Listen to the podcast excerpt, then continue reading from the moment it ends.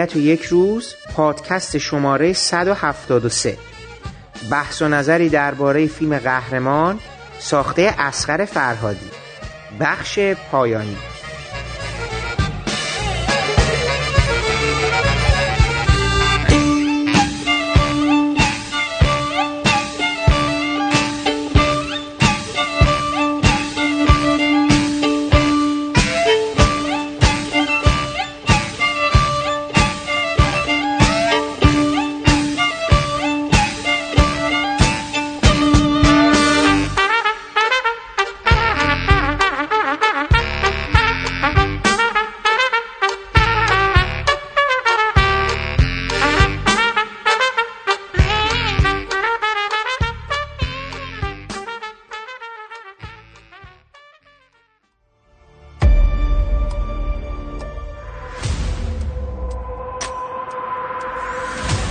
رب نداره. این بابایی کاری کرده یا نکرده؟ آدم به خوبی جای زندانی.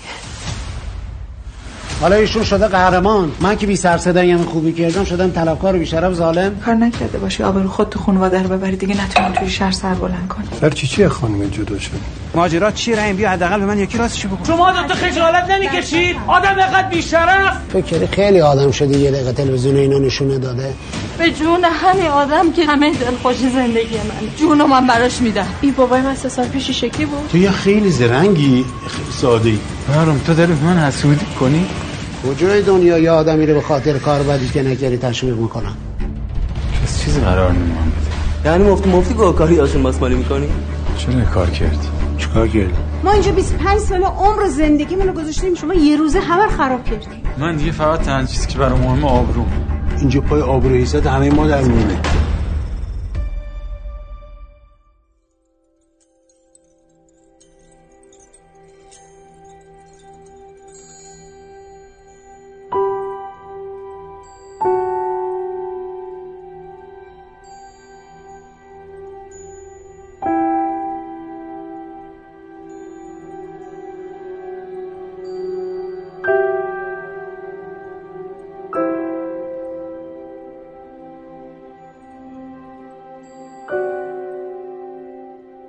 سلام. من حامد صرافی زاده هستم و خورسندم که شما پادکست ابدیت و یک روز رو برای شنیدن انتخاب کردید.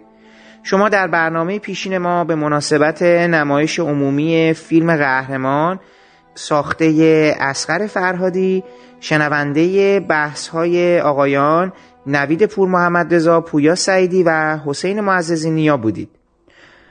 ما در این برنامه فیلم قهرمان رو از جنبه های دیگری مورد بررسی قرار دادیم و اون بحث ها رو پیگیری کردیم و شما می‌تونید شنونده بخش پایانی گفتگوهای صورت گرفته درباره این فیلم باشید. پیش از شنیدن این بخش باید به این نکته اشاره کنم که آقای معزز نیا تنها یک بار موفق به تماشای فیلم قهرمان شده بودند. و در زمان ضبط این برنامه امکان تماشای دوباره فیلم برای ایشون وجود نداشت. و اگر این امکان پدید می اومد ایشون حتما دوست داشتن نکات بیشتری رو در طول این بحث و در بخش پایانبندی با مخاطبان این برنامه در میون بگذارن.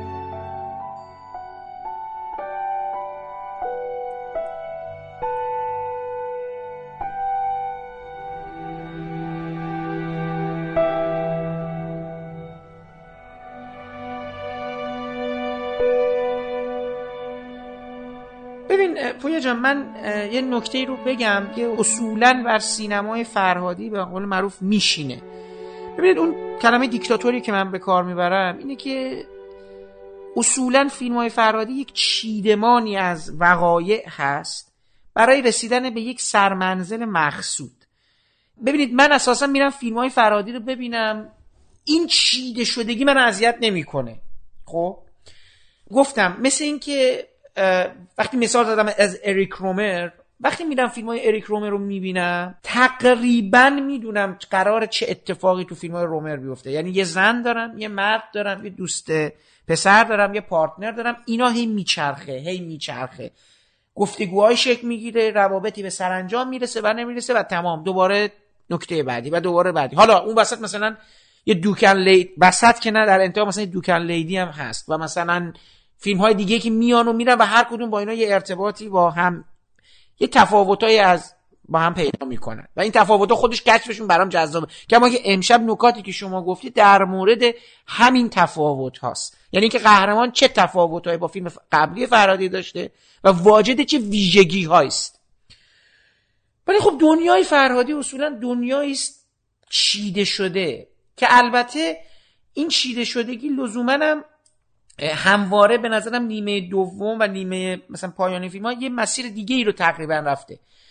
مثال دارم می‌زنم. شما درباره الی وقتی میری جلو مجموعه چل دقیقه اول بر یک روزمرگی یه مجموعه خانواده هایی که با هم سفر کردن استواره و در نیمه یه دوم یک واقعه رخ میده تراژیک. و سومش مواجهه آدما با این واقعه تراژیکه. یعنی در حقیقت اون نیمه اول دیگه شبیه نیمه دوم نیست. یعنی دیگه دنیای آدم قراره با اون اتفاق دیگه این آدما دیگه شبیه روز اولشون نباشن. کما که اتفاق تراژیک تو زندگی همه ما می‌تونه همچی کاری با ما بکنه. تو فروشنده اینجوریه. یعنی ما تا دو سوم پایانی فیلم تا دو سوم ابتدایی فیلم وارد پیدا کردن متجاوز هستیم. ولی در نیمه پایانی درباره مواجهه با متجاوزین و درباره اینکه ما چقدر امکان داره که در یک شرایطی چگونه می‌تواند خشم و مسئله انتقام از ما یک هیولا بسازه. هیولایی در حد نه فیلم های جان ولی در حد یه آدمی که می‌تونه انتقامی سهمگین رو از یه مرد بگیره و در صورتی که و او رو یعنی شخصیت شهاب حسینی در طول این در طول این مسیر هی تغییر و تغییر می‌کنه و به سمت یه جور ویرانی پیش میره. ویرانی جلو چلو چشم ما فرو میریزن. ببینید آدما تو فیلم های فرادی وقتی هر چقدر جلوتر می‌رفتن یه مقدار یه چیزایشون فرو میریخت برای ما. اینجا تقریبا این مسیر تا لحظه پایانی فیلم است ولی پایان فیلم دیگه اون فروریزی نیست. به یه رهایی هم ختم میشه. کما که مثلا در پایان همه میدانندم در قصه خاویر باردن قصه مردی بود که همه چیزش رو از دست میده. تقریبا او هم یه جور با یه فروپاشی ما طرف بودیم. لحظه ای که او تمام خونش معشوقه سابقش زنش همه چیشو از یه پاکباختگی تمام. و موقعی اون شهر رو همه ترک می‌کنن اون طعم تلخ این زیست با ما میمانه. از این منظر فیلم فرادی تو اینجا یه تفاوتی پیدا کرده. یعنی مقاومتی که فرد بالاخره در برابر اون تقدیر تراژیکش وای میسه. میگم دیگه تا ته بازی نمیره. و می‌تونه جلوی او جلوی این تقدیر وایسه و مسیر رو عوض کنه. به از این منظر این فیلم برای من واجد اون نکته جدیده که در پیوند با فیلم های دیگه فرادی وقتی این مرداش رو کنار هم می‌ذارم می‌تونم مسیرهایی که هر کدوم از اینا برم و تفاوتهایی که حالا شما اشاره کردید و حالا تفاوتهایی که تو شخصیت هست رو رصد رصد کنم. اما حالا چون تو خودت یه بحثی از فیلم ها مطرح کردی تو قبل از اینکه بریم وارد این فاز کارگردانی رو بشیم ببین اصولا تو فکر می‌کنی این چیده شدگی نهایتا توی همچین قالب فیلمی پس می‌زنه یا نه؟ یعنی این سلسله وقایعی که پشت سر هم قرار داده شده و به واسطه تدوین من شوخی که می‌کردم می‌گفتم که فرادی یه کاری کرده که آدما از زیست طبیعیشون افتادن. به چه معنی آدم یعنی حالا شوخی ولی ج... این آدم تو فرصت دستشویی رفتن حمام کردن فرصت سیگار کشیدن فرصت یک لحظه ای قرار ندارن که اصلا فکر کنن دارن چیکار می‌کنن. این چیده شدگی رو من اگه با اون مسئله دیکتاتوری یه فرهادی به عنوان کارگردان پیوند بزنم به این مفهومی که او این مسیر رو جلوی پای بازیگراش گذاشته. آیا اینها به صورت ارگانیک وارد این چرخه ای از عیوب میشن؟ یا نه این تصمیم یه کارگردان از بیرونه برای این شخصیت ها که اون مقصود نهاییشو به مطلوبشو برای تماشاگر جا بندازه؟ من فکر می‌کنم یکی از مسائلی که آقای معززی یادشن حالا از ایشون نمی‌خوام صحبت کنم ولی حدس می‌زنم نهایتا منظور ایشون هم اینم هست که من می‌بینم یه مجموعه وقایعی تنظیم شده جلوی پای شخصیت اصلی که حالا حتی سر منزل مقصود گرفتن یک عزت نفس باشه. ولی این تعداد تکرار این وخیمتر شده و گور شدن این گره رهایی رو از شخصیت و از مای تماشاگر می‌گیره. نمی‌دونم از این نکته که من گفتم آیا دوست داری در مورد این نکته صحبت کنی؟ یا دوست داری در مورد اون نهادها یا چیزهای دیگه صحبت کنی؟ یا اصلا دوست در مورد دوش صحبت کنی. من فقط بحث رو انداختم جلو که دوباره بدمش این چوب دو ماراتونمون رو دو چهارصدمون رو به شما. درسته. ببین من فکر می‌کنم که چیدمان و این دقت ریاضیوار رخ دادن اتفاقها خارج از بحث منم نیست. یعنی میاد از همینجا من وارد میشم که به بحث دیگه هم هم بپیونده چیزیه که توقعی همون مثال اریک رومر واقعا مثال خوبیه. یک فیلم سازی یعنی فکر نمی کنم کسی از اریک رومر فیلم شبیه هم ساخته باشه. یعنی این میزان از تکراری بودن لوکیشن و حتی شخصیت و حتی بازیگرها و عوامل و همه مود و همه چیز. خیلی فیلم ها رو یه مجموعه فیلم تبدیل کرده. خیلی فیلم های کمی هست که خارج از اون مود اریک رومری ما ببینیم. فرهادی هم یک همچین فیلم سازیه که ما به هر حال این به خاطر تکرارش به خاطر تداوم کارنامهش یه توقعاتی از پیش در ما ایجاد شده.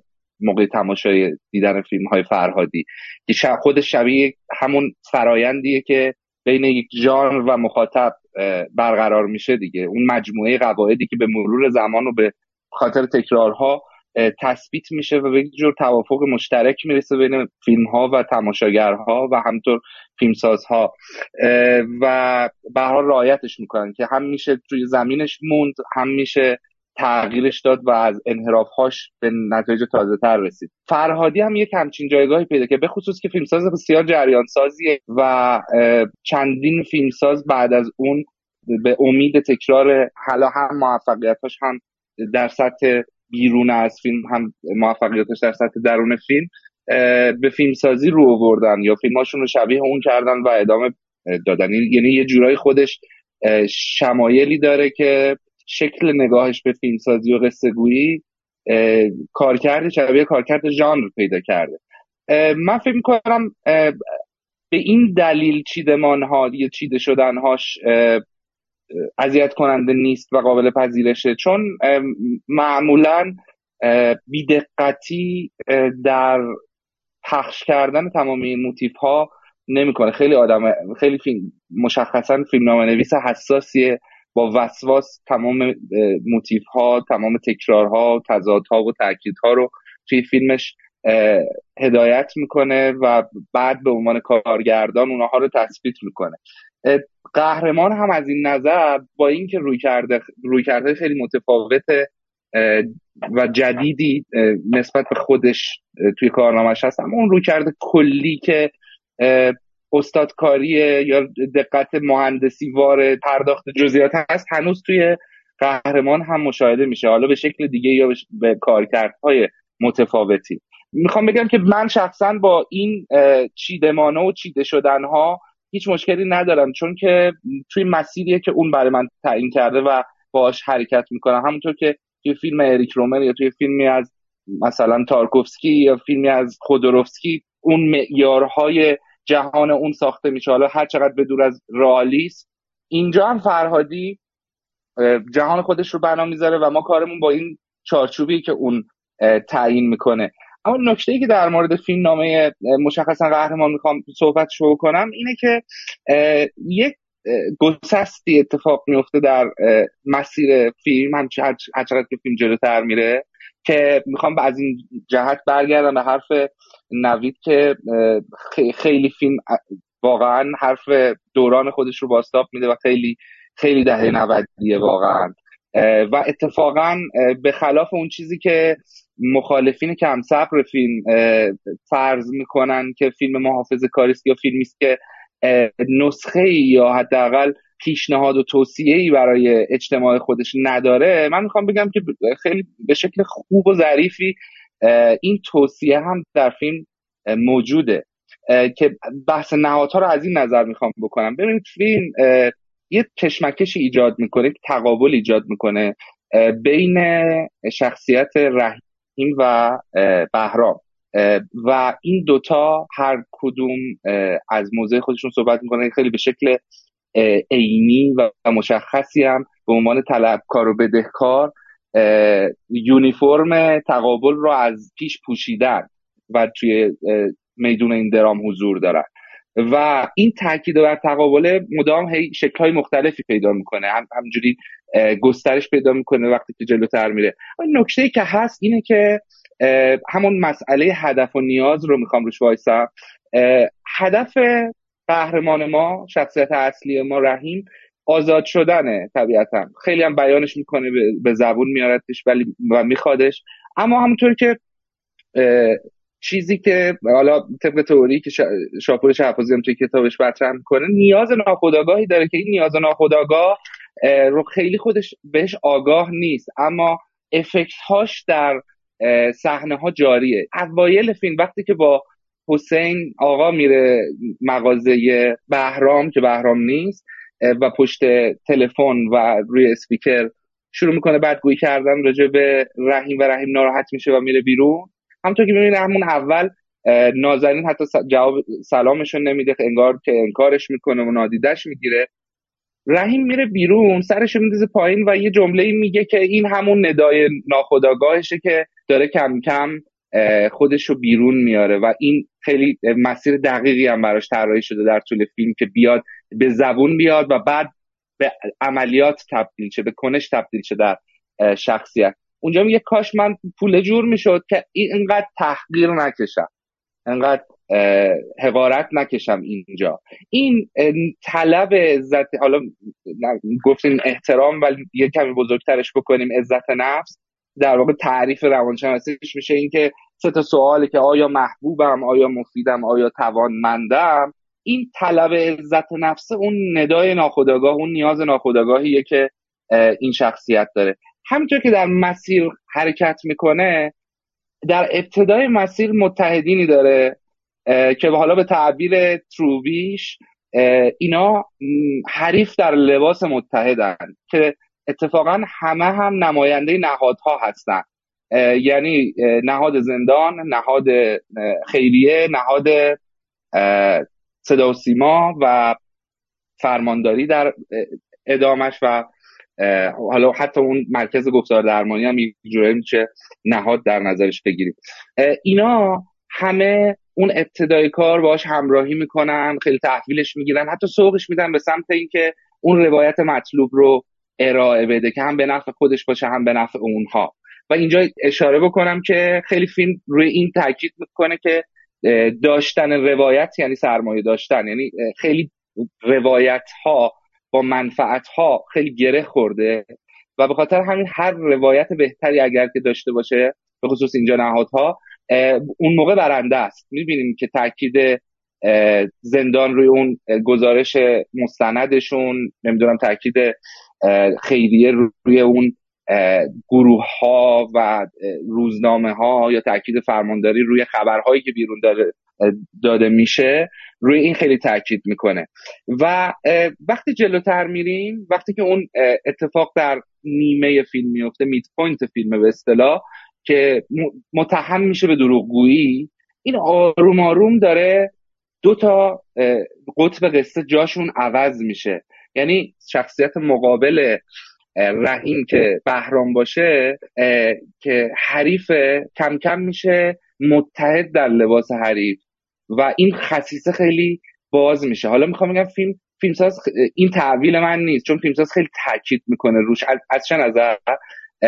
از این نظر که اگه بخوام اسمی برای این بخش صحبت بذارم میگم جدال نقاش و قابساز. یعنی وقتی خیلی خیلی بچه استعاری پیدا می‌کنه. بهرام قابساز خیلی هم فیلم و فیلمساز روی قضیه قاب و قاب های خالی و همه اینها تاکید می‌کنه. و رحیم نقاشه. یعنی می‌دونین اتفاقی که میفته اینه که از طریق چی اینو میگم؟ جایی که دیگه رحیم در نقطه اوج فیلم حتی جمله بهرام رو تکرار می‌کنه. میگه شما می‌خواین آبروتون رو با لکنت بچه من بخرید. مثلا عمل قهرمانانه این هم که برای رحیم در نظر گرفته میشه که در نهایت رازیش می‌کنه و رستگارش می‌کنه. همون چیزیه که از ابتدای فیلم مدام بهرام روش تاکید می‌کنه و راجبش صحبت می‌کنه. مثلا همین انگار این نقاشی این داخل قاب اون قرار می‌گیره و با هم توی شکل کلاسیک کشمکش آنتاگونیست رو ویژگی های آنتاگونیست رو قهرمان درونی می‌کنه. به خاطر همین قوی میشه و کامل میشه. هم از اون طرف جان تروبیوارش در نظر بگیریم جای کسی که باید باهاش مقابله بکنه عوض میشه. دیگه بهرام نیست. یعنی اون نمایی که اون صحنه در سکوت با اون صدای کوک کردن سنتوری که ما یا تاری که ما می‌بینیم توی اونجایی که رحیم میره که عذرخواهی بکنه دستش هم به بوسه به خواسته رئیس زندان اما از دور فقط نگاش می‌کنه و اتفاقا خودش در حالی که در داخل قابی قرار گرفته قاب در قاب اون نما در دورتر بهرام هم داخل یک قابی قرار گرفته. اینجا عملا آنتاگونیست فیلم تبدیل میشن به اون نهادها. و نهادها هر کدوم ببینید که چطوری روی همون موضع قبلی هستن یعنی منفعت خود نهاد. و حالا این بار منفعتشون در جهت عکس مسیر قبلیه. اگر یه نفر در واقع حمایت از این شخص منفعت اونها رو تعیین می‌کرد و تضمین می‌کرد حالا ضدیت با اون و جدا کردن خودشون از اون شخصی که این منفعت رو تأمین می‌کنه. پس فیلم نهایتا قهرمانش رو به این سمت می‌بره که به خلاف اون چیزی که میگن اشاره فیلم به سمت مردم انگشت اشاره به سمت مردمه فیلم یه جورایی میره وارد گفتمان دشمن مردمی میشه. حالا قهرمان در حد خودش در حد اقتضای این شخصیت و گنجایش این شخصیت پیکانش به سمت نهادهاست اینه و نهادها. زندان خیریه فرمانداری. اینه که حالا برای این که همون چیزی که میگه اول توی صحنه فرمانداری میگه من دیگه آبروم برام مهمه. بعد دوباره توی خیریه میگه من دیگه پول برام مهم نیست آبروم برام مهمه. حالا دیگه داره آگاه میشه به این.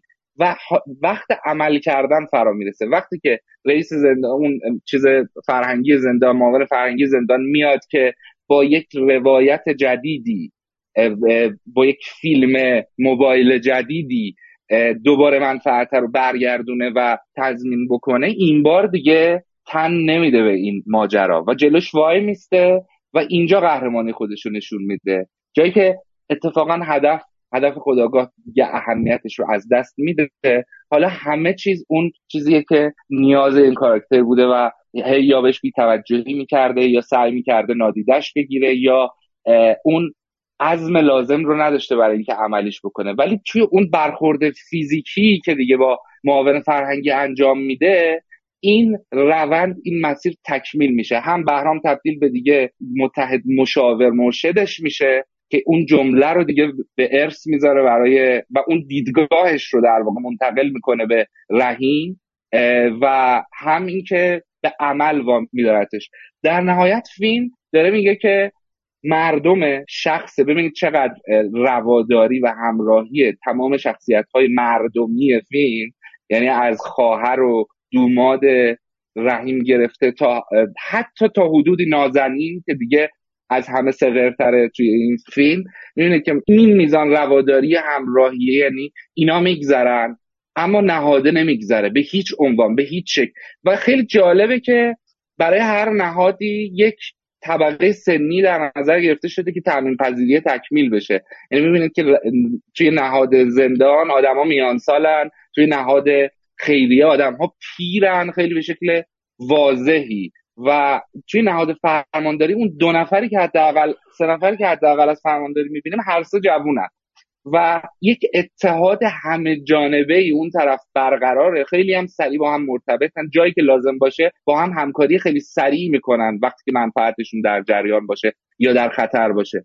اما اگر بخوان به فقط یک نفر یک چیز ساده مثل یه شغل مثل یه گلریزونی رو انجام بدن انقدر مقاومت می‌کنن. در نهایت میگه آقا قهرمان اون کسیه که مقابل این نهاده قرار می‌گیره. و این به نظر من دستاوردیه در و من حداقل نمی‌تونم فیلم دیگه ای رو در این سالها فیلم به قول نوید رسمی رو در این سالها به یاد بیارم که با این سراحت راجع به یعنی یک توصیه عملی رو تقال بده به مخاطبش درباره وضعیت فعلیش پویا جان واقعا بازم خیلی ممنونم ازت. یعنی من واقعا امشب از این گفتگو خیلی خوشحالم به خاطر اینکه ببینید من احساس می‌کنم که نسبت به قهرمان یه حجمه ای توی نقدها صورت گرفت که باعث شد این چیزهایی که شما دارید می‌بینید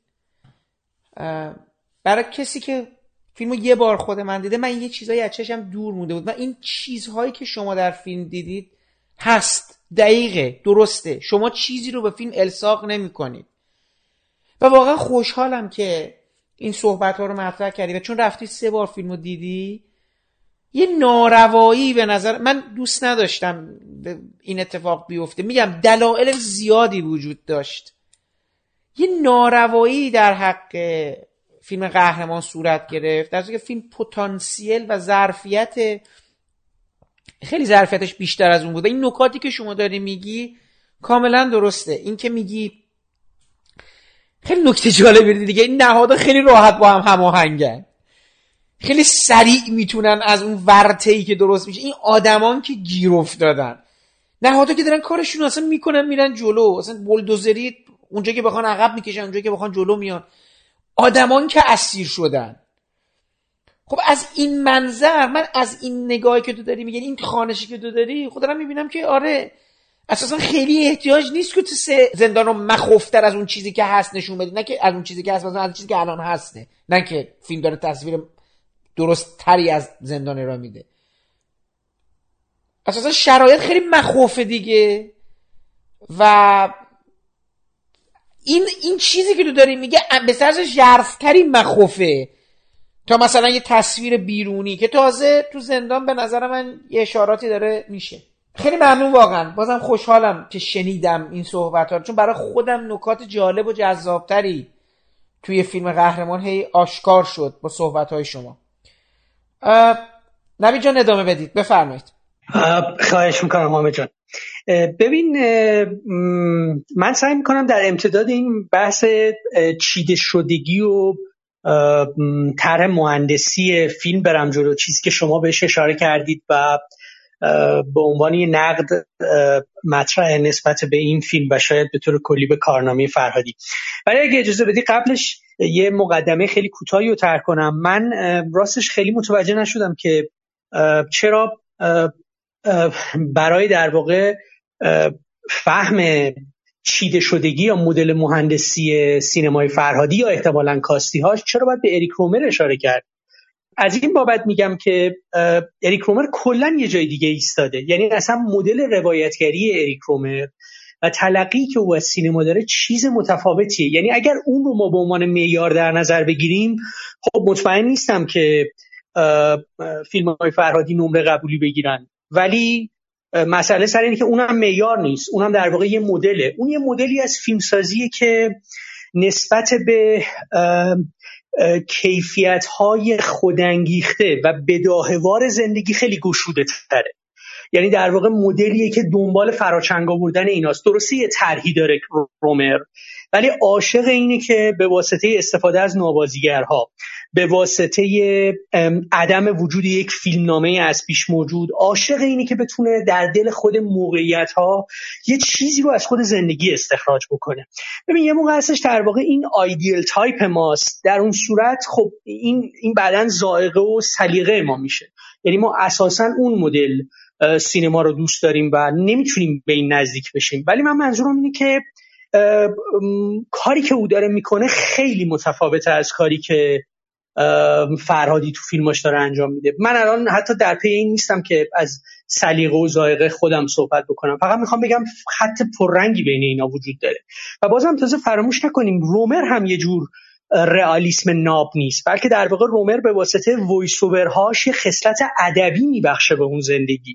یعنی ما باز با یه مداخله بیرونی طرف هستیم. من فکر می‌کنم اگر در واقع سراغ فرهادی میایم و می‌خوایم این خصلت طراحی شده و مهندسی شده فیلم رو فهم کنیم یا توضیح بدیم. بهتره که به مدل روایتگری کلاسیک برگردیم. پیشنهاد منه. چون اگه میگم پیشنهاد منه البته دوستان دیگه ای منتقدان دیگه ای فیلمسازان دیگه ای هم معتقد به این مدل هستن. ولی کسان دیگه ای هم هستن که خیلی مدل روایتگری فرهادی رو از مجرای کلاسیسیسم نمی‌خونن. من فکر می‌کنم در واقع مدل روایتگری کلاسیک منظورم سینمای کلاسیک امریکاست و مشخصا نمونه مثل هیچکاک خیلی می‌تونه برای ما راهگشا باشه. ببین حامد اینو میشه در مورد هیچکاک هم مطرح کرد دیگه. مثلا می‌تونیم بگیم که آیا این فیلم ها زیادی مهندسی شده نیستن؟ اگر این رو بس ندم به کلیت هالیوود کلاسیک ها چون ممکنه یکی بگه نه به عنوان مثال این در مورد مینلی صدق نمی‌کنه یا درباره استنلی دانن صدق نمی‌کنه. moment یا لحظه ها خیلی بیشتر نفس می‌کشن تو فیلم های اونا. ولی در مورد هیچکاک اون مدل متراکم هیچکاک که هر چیزی داره از پی چیز بعدی میاد ممکنه تو اینو درک بکنی. بله این می‌تونه درست باشه ولی موضوع سر اینه که نفس این مهندسی شدن یا طراحی شدگی چیز منفی نیست بلکه تو باید ببینی تو اون کار چجوری داره نفس می‌کشه دیگه. شمال از شمال غربی کاملا مهندسی شده است. ولی نگاه کن چقدر در درون خودش لحظه هایی داره که سرشار از تنز سرشار از آیرونیه سرشار از پرفورمنسه یعنی این مهندسی درون خودش این ظرفیت ها رو داره. یا یا سرگیجه مهندسی شده است ولی درون خودش سرشار از جادوه سرشار از معجزه است سرشار از پوئسیسه. یا فیلم سایکو به همین ترتیب. هیچکاک در بهترین فیلماش موفق میشه در دل این ساختارهای کلانه به شدت و میلیمتری طراحی شده. در این حال زربان زندگی و حرکت و چرخش او رو هم با شما در میون بذاره. حالا از این زاویه اگر شما سراغ فرهادی بیاین توقع مخاطبا از این که زندگی در فیلم های فرهادی بیشتر نفس بکشه یه ذره بیشتر هم هست به چه دلیل؟ به خاطر اینکه ما وقتی که در واقع از هیچکاک نزدیک میشیم به فرهادی در حقیقت داریم به کرانه های رئالیسم نزدیک میشیم. یعنی یه جور زیبایی شناسی اتخاذ زیبایی شناسی رئالیستی باعث میشه که ما در این حال فرهادی رو با یه معیارهای دیگه هم یعنی معیارهایی رو اضافه بکنیم در ارزیابی و قضاوت او. حالا سوال اینه که آیا در دل در واقع این الگوی مهندسی اون رد و نشان واقعیت چیزی که رئالیسم بعدش رو به ما میده. آیا در واقع ما می‌تونیم اینو پیدا بکنیم یا نه؟ این مطلقا وجود نداره. ببین اینجا بحث اصلی رو ما باید بکنیم و اینجا دلم می‌خواد یک چیز تازه رو باز بکنم. حالا که در واقع به تعبیر رئالیسم رسیدیم و اینکه این مدل مهندسی فیلمنامه های فرهادی به واسطه در واقع زیبایی شناسی رئالیستیش تمایز معنیداری رو از هیچکاک داره. اینجا می‌خوام سرفصلی رو باز کنم تحت عنوان خود رئالیسم البته سعی می‌کنم خیلی مختصر این رو طرح بکنم. اینکه در این حال باز باید حواسمون باشه که ما با یک تلقی واحد از رئالیسم که طرف نیستیم یا به قول نظریه پردازای رئالیسم ما بهتره به جای رئالیسم بگیم رئالیسم ها یعنی در حقیقت ما با رئالیسم ها طرف هستیم نه یه رئالیسم واحد. اگر اگر مبنای قضاوت شما یه جور رئالیسم ناب باشه مثلا شبیه به رئالیسمی که تو فیلم های سهراب شهید سالس فقید شما می‌تونید پیدا بکنید. باز خیلی نمی‌تونی با فیلم های فرهادی همراه بشی. من می‌خوام بگم گزینش اولیه. انتخاب اولیه فرهادی یه ذره فرق می‌کنه. اگر بخوام از یه تعبیری استفاده کنم می‌تونم بگم رئالیسم فیلم های او یه رئالیسم بیانگرا و جهتمنده. یا اگر باز بخوام دقیق تر بگم یک رئالیسم اجتماعی بیانگرا اکسپرسیو و جهتمنده. این چرا در واقع میگیم این بیانگرا و جهتمنده؟ اصلا لازم نیست سراغ روایت بریم. پیش از هر چیزی میزانسن داره اینو ایام می‌کنه. ببین چقدر میزانسن تو فیلم قهرمان بیانگراست یعنی اکسپرسیوه. زمانی که از زندان آزاد میشه همون ابتدای فیلم رحیم یه بار دقت کن ببین در واقع ما رحیم رو چگونه می‌بینیم. فیلم کاملا کاملا در حقیقت حساب شده یعنی از پیش طراحی شده از پیش فکر شده. رحیم رو عموما از پس نرده ها تورهای فلزی و حفاظ ها نشون میده. همون لحظه که از زندان بیرون. بیرون اتوبوسی میاد این اتوبوس رو از دست میده. همه اینا در واقع می‌تونه یه کلو یه سرنخ برای ما باشه. زمانی که در واقع میره نقشه رستم باز داریم رحیم رو از خلال میله ها و چوب های افقی و عمودی می‌بینیم. یعنی همه جا انگار در بیرون از زندان هم تو این محصور شدگیه رو می‌تونی ببینی. ببین این این این میزانسن محصور شده نمی‌تونه اتفاقی باشه که. اینکه در واقع میزانسن اوریدی نیست میزانسن روزمره که نیستش که. این یعنی از اون جنسی که مثلا تو توی تسای مینگلیانگ می‌بینی یا توی سهراب شهید سالس می‌بینی یا توی تا حدی برادران داردن می‌بینی. اینکه اون میزانسن اوریدی نیست. این یه میزانسن کاملا اکسپرسیوه و این نمونه همینجوری در فیلم ادامه پیدا می‌کنه. به عنوان مثال لحظه مصاحبه تلویزیونی زمانی که میرن تو حیات زندان باز ما داریم رحیم و دوربین تلویزیون رو از پس حصار می‌بینیم. در نقش رستم عینا همین جوریه یا زمانی که داره خطاطی می‌کنه رو دیوار زندان باز داریم رو از پس میله ها و حفاظ ها می‌بینیم. ببینید بنابراین می‌خوام بهت بگم که این ایده شهر به مسابه زندان چیزیه که کاملا ترجمان میزانسنی داره. یعنی اصطلاحا میزانسن داره از معنای زمینی اثر پرده برداری می‌کنه داره اونو آشکار می‌کنه. اینو از چه بابت دارم میگم؟ این بنابراین یه همچین میزانسنی از این تعبیر استفاده می‌کنم. ره نمی‌بره به یک رئالیسم مکاشفگرانه یعنی رئالیسمی که دنبال استخراج چیزها از دل زندگی روزمره و از دل میزانسنهای روزمره است. بلکه در حقیقت این یک طرح از پیش اندیشیده شده ای داره و از میزانسن های بیانگر هم برای این طرح خودش استفاده می‌کنه. به همین دلیلی که این رئالیسم رئالیسم بیانگر میشه. یه بار نگاه کن اون لحظه که تو اون جشن خیریه. زمانی که می‌خوان اسم اینو بیارن میکروفون نویز پیدا می‌کنه. ببین اینا دیگه تصادف های زندگی روزمره نیست بلکه اینا لحظه هایی که آمدانه در اون فیلم کار گذاشته شده. و اینا واجد سنتن یعنی این چیزی نیستش که فرهادی ابدا کرده باشه. این رئالیسم بیانگر و جهتمند اجتماعی چیزی که شما ردش رو می‌تونید در تاریخ سینما دنبال بکنید. وقتی سراغ رئالیسم شاعرانه سینمای فرانسه میریم شما با یک پیور ریالیزم طرف نیستید که بلکه در واقع با با میزانسنی طرفید که کاملا در خدمت قصه هاست حتی تا حدی نورالیسم هم به سمت این میزانسن های بیانگر حرکت می‌کنه. می‌خوام بهتون بگم که نقطه عظیمت اصولا یک رئالیسم بیانگرانه و جهتمنده. یعنی چی؟ یعنی یه دغدغه‌ای وجود داره که فیلمساز داره این دغدغه رو دنبال می‌کنه. یه ایده ای داره و برای اینکه بتونه این ایده رو پیش ببره معنای زمینی اثر رو برای اینکه در واقع بتونه تا پایان با خودش همراه بکنه از میزانسن های اکسپرسیو استفاده می‌کنه فضا و جغرافیا رو در خدمتتون در میاره و غیره. در این حالت شما نمی‌تونید به اون رئالیسم مکاشفه گرانه که آرمان یک کسی مثل آندره بازم بود دست پیدا بکنید. منتها یه چیزی رو نباید فراموش بکنیم. یه موقع هستش که تو میگی من اساسا انتخاب و زائقم اینه که وقتی که سراغ رئالیسم میرم بازنی بهش نگاه بکنم و اون کیفیت های مکاشفگرانه اون کیفیت های آشکار کننده رو شناسایی بکنم که در اون صورت تو در همون ابتدا یعنی قبل از اینکه فیلم فرهادی شروع بشه مسیرت از فیلم اون جدا میشه. به دلیل اینکه این اون کار قرار نیست انجام بده. هیچ وقت نکرده. یعنی از زمانی که تو تلویزیون بوده این کارو نکرده تو هیچ کدوم از فیلماش هم این کارو نکرده. اما یه زمانی هستش که پس اینجا شما اساسا در همون نقطه ابتدایی مسیرتون از هم جدا میشه و, و من از دوستانی میشنوم که اساسا میگن این اون سینمای ما نیست. این اون چیزی نیست که ما بهش علاقه داشته باشیم. اما اگر با فیلم همراه شدی یعنی اگر با این رئالیسم بیانگر و جهتمند اجتماعی همراه شدی یعنی تصمیم گرفتی که با قرارداد خودش بری جلو به نظر من این دیگه نقض قرضه که وسطش برگردی بگی که این کیفیت های مکاشفه گرانش کو. این چرا در واقع اینقدر طراحی کرده میزان سنا رو؟ این چرا اجازه نمیده که زندگی روزمره مثلا ایام بشه؟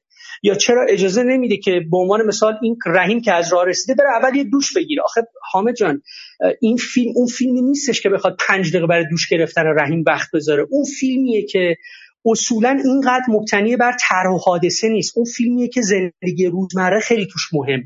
و همین دلیلی که پنج دقیقه برای دوش گرفتن کاراکترش وقت می‌ذاره. یا ممکنه بگی که یه سرفصلی که من همیشه تو فیلم های فرهادی بهش فکر می‌کنم غذاهایی که یعنی وعده های غذایی تباه شده است. مثلا در فروشنده اینا دور هم نشستن ماکارونی بخورن.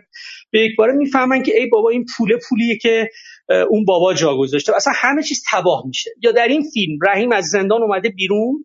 شب اول خونه خواهره دلش می‌خواد همه رو دور هم جمع کنه. از اون ور سیاوش نمیاد یعنی پسرش نمیاد. از اون ورم خواهرش گیر میده اینو سوال جواب کردن و, و اون شام محقق نمیشه. ببین اینجا دیگه معیار من نمی‌تونه این باشه که اجازه بده در واقع طبیعت یک نهار یا طبیعت یک شام جاری بشه در فیلمت. بلکه در دل اون قراردادی که برام می‌ذاره که این قرارداد از قهرمانم نمیاد از فیلم های قبلی میاد. می‌خوام بگم توجیه پذیره که حمام دوش گرفتن غذا خوردن همو همه اینا به نفع اون التهاب دراماتیکی که داره از راه می‌رسه حذف بشن کنار گذاشته بشن. و این باعث میشه که ما از اون الگوی رئالیسم روزمره فاصله بگیریم و به یه رئالیسم بیانگرا و جهتمند برسیم. تأکیدم فقط این بود که این مختص این رئالیسم بیانگری خودش رو فقط در سطح روایت عیان نمی‌کنه. بلکه علاوه بر یا ورای روایت در میزانسن و در حرکت دوربین و در نوع تدوین تو همه جا می‌تونی رد این رو پیدا بکنی عرض کنم که من چون خود اون عبارت چیده شدگی که شما نقل کردی در ابتدا هم از خود من خب تو نوشته های من چند بار اومد سر فیلم قهرمان و بحث رئالیسم هم همینطور. با اینکه می‌دونم الان کل بحثی که دوستان کردن طبعا می‌تونه مثل آقای دیگه ای هم داشته باشه و مثلا منم متاسفانه هنوز پرونده مجله فیلم امروز رو نخوندم. فقط یه اشاره بکنم چون بالاخره خودم اینا رو به کار بردم یه توضیحی بدم. که لزوما هم حالا مخالف این بحثایی که شد نیست. ببینید من ابتدا بگم با چیده شدگی من ابدا مشکلی ندارم در هیچ فیلمی. من اونقدر که عقلم می‌رسه و می‌تونم بر خودم مسلط بشم یعنی از احوال خودم موقع تماشای یک فیلم آگاه باشم مهمترین قانون خودم اینه که ما با هیچ فیلم قرار نیستش بر مبنای تعاریف پیش ساخته رو برو بشیم. حتی تعاریف تئوری مؤلفی. من واقعیتش اونقدر که ازم برمیاد حتی وقتی فیلم تازه فیلمسازی رو می‌بینم که ازش توقعاتی بر مبنای فیلم پیشین خودش ممکنه داشته باشیم خیلی تلاش لاقل می‌کنم که اون رو ملاک نگیرم ببینم اثر تازه چیه. بنابراین چیده شدگی هم یک قرارداده. من چیده شدگی رو یک قرارداد می‌دونم و راستش اصلا فکر می‌کنم همه فیلم های تاریخ سینما چیده شدن. اصلا فیلم چیده شده نداریم در یه تعریف کلان. اون فیلمی هم که قرار چیده شدگیش رو نبینیم تلاش شده که نبینیم. یک فیلم دیگه ای ولی مشکلی نداره با اینکه ما ببینیم. بنابراین قطعا من مشکلی با اینکه فیلمی چیده شده به نظر برسه ندارم و مثال نوید عزیز چیزی بود که در ذهن داشتم می‌خواستم نوبتم که رسید بگم که خب نوید عزیز گفت بله هیچکاک مثال بهتری است مثال مناسبتری است. کسی که اتفاقا بعضی از منتقدین غربی هم تعدادی از فیلم های فرادی رو حتی با نوع دراماتیزه کردنش و نوع استعداد تعلیقش رو اینا مقایسه کردن. ولی بله هیچکاک خودش یک مثال چیده شدگی است و ابلهانه ترین کار اینه که موقعی که فیلمی از هیچکاک می‌بینیم همین رو ایراد بدونیم که خب البته خیلی ممکنه مشکل داشته باشن. پس سر این بحث نداریم. و انتظارم از فرهادی نمیره که این لزوما دیده نشه توی آثارش. اما حالا حالا بحث رئالیسم هم همینطور. همونجور که باز نوید عزیز اشاره کرد. بله خود رئالیسم هم یک تعریف مشکوکه. کدوم رئالیسم؟ یعنی رئالیسم که میگیم به چی میگیم؟ چون رئالیسم هم یک قرار داده. اصلا رئالیسم هم یک چیده شدگی دیگه است که در شکل مختلف حالا گاهی قرار دیده بشه گاهی ممکن دیده نشه یا تبدیل به رئالیسم اکسپرسیونیستی بشه همونطور که اشاره کرد نوید عزیز. و بله اینا اینا همه درسته. اما من راستش خب در مورد قهرمان هنوز قانع نمیشم دیگه. یعنی یعنی هنوز باید دوباره واقعا ببینم اگر قرار مثال هایی توجهم رو جلب بکنه. من تو قهرمان هم در روایت اتفاقا طبق اون که خود دوستان گفتن همین مشکل رو پیدا می‌کنم ببین اگر تو جدای نادر یا تو درباره علی همون مثالی که آقای پویا سعیدی عزیزمون زد یعنی این پنهان کردن بخشی از روایت. ببین برای من حداقل همون کمک می‌کرد به اینکه چیده شدگی اون فیلم ها رو درک کنم. یعنی اگر تو همه اون فیلم ها متوجه می‌شدم تو همه می‌دانن تو همه فیلم های فرمول بود دیگه خودتون اشاره کردید به درستی. ما همین که عنصر مهمی از روایت پنهان می‌شد و اون ساختمان اونطوری که یک تریلر طراحی شده نزدیک به بیان شیوه روایت کلاسیک بود همونجور که گفته شد من اون کمکم می‌کرد که بفهمم با یک ساختمان چیده شده طرفم که فیلمساز این ترتیبی رو قرار داده که خب منو واردش کرده و فیلم همینه. همینه که هست. من باید با همین قراردادها واردش بشم. ولی اتفاقا طبق همون که گفتید من اینو توی قهرمان نمی‌بینم. دیگه نیست دیگه. قهرمان تلاش می‌کنه اتفاقا این مسیر رو پیش نره. من فکر می‌کنم قهرمان واضحه که داره از ما دعوت می‌کنه که احساس کنیم اینا داره پیش میاد. اینا داره اتفاق میفته و در سطحی بسیار رئال. یعنی از جامعه اینجا منظورم از رئالیستی بذارین روشن کنم. من اگه اینجا میگم روایت داره میره به سمت نوعی رئالیسم منظورم اینه که فیلمساز علاقه داره. اینا رو جوری بچینه که به ما بگه ببین اینا چقدر خود به خودیان دارن پشت هم ردیف میشن. ببین شخصیت اصلا نمی‌تونه دخالتی کنه. ببین شخصیت من موضعش نسبت به اینا چیه. اینا پشت هم داره ردیف میشه. اینا داره از اراده ای میاد که حالا اراده نهاد هاست اراده هرچی هست. من بیشتر از منظر خود ساختمان روایی فیلمنامه منظورمه.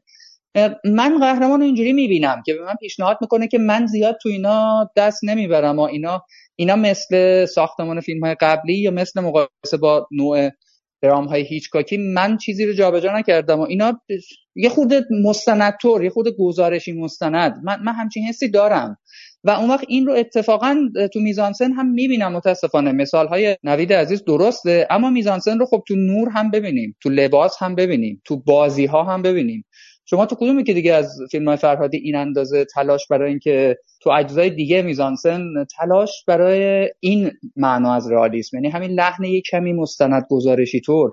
آیا تو اونجا هم می‌دیدیم مثلا تو درباره الی هم این جنس از رئالیسم بصری رو ما داشتیم می‌دیدیم تو همون اجزای میزانسن. یا مثلا فرض کنید یه فصلی که الان من دیدم مورد تمسخر بعضی قرار گرفته اون فصل گل ریزان اونجایی که شروع می‌کنن تو خیریه بله بله پول بله. جمع خیلی کردن. میگن اصلا خیلی تلویزیون یعنی واقعا اشکای مردم و این چیزا که توشه دقیقاً. بله. متوجهم شما دارین میگن بله. آره خب اتفاقا من اونو سندی برای همین می‌بینم. یعنی اتفاقا تلاش فرهادی برای اینکه من فکر می‌کنم فرهادی کاملا آگاهانه دکوپاژ و اجرای اون فصل این شکلیه. برای اینکه بگه یه لحن گزارشی مستند داریم. اتفاقا خودش مثال خوبیه. اگر دوربین قراره همون رئالیسم اکسپرسیونیستی رو بر ما پیش بگیره. آیا نباید اونجا مثلا از برش های دیگه ای از از یه جور تفاوت محسوس با آنچه که ممکن ما در یک گزارش تلویزیونی ببینیم پیروی می‌کرد؟ اینکه فیلمساز ترجیح میده همون جوری اونو اجرا کنه که خب اون ما رو به یاد چی میندازه اون نوع اجرا؟ به یاد اینکه همین صحنه رو دیدیم.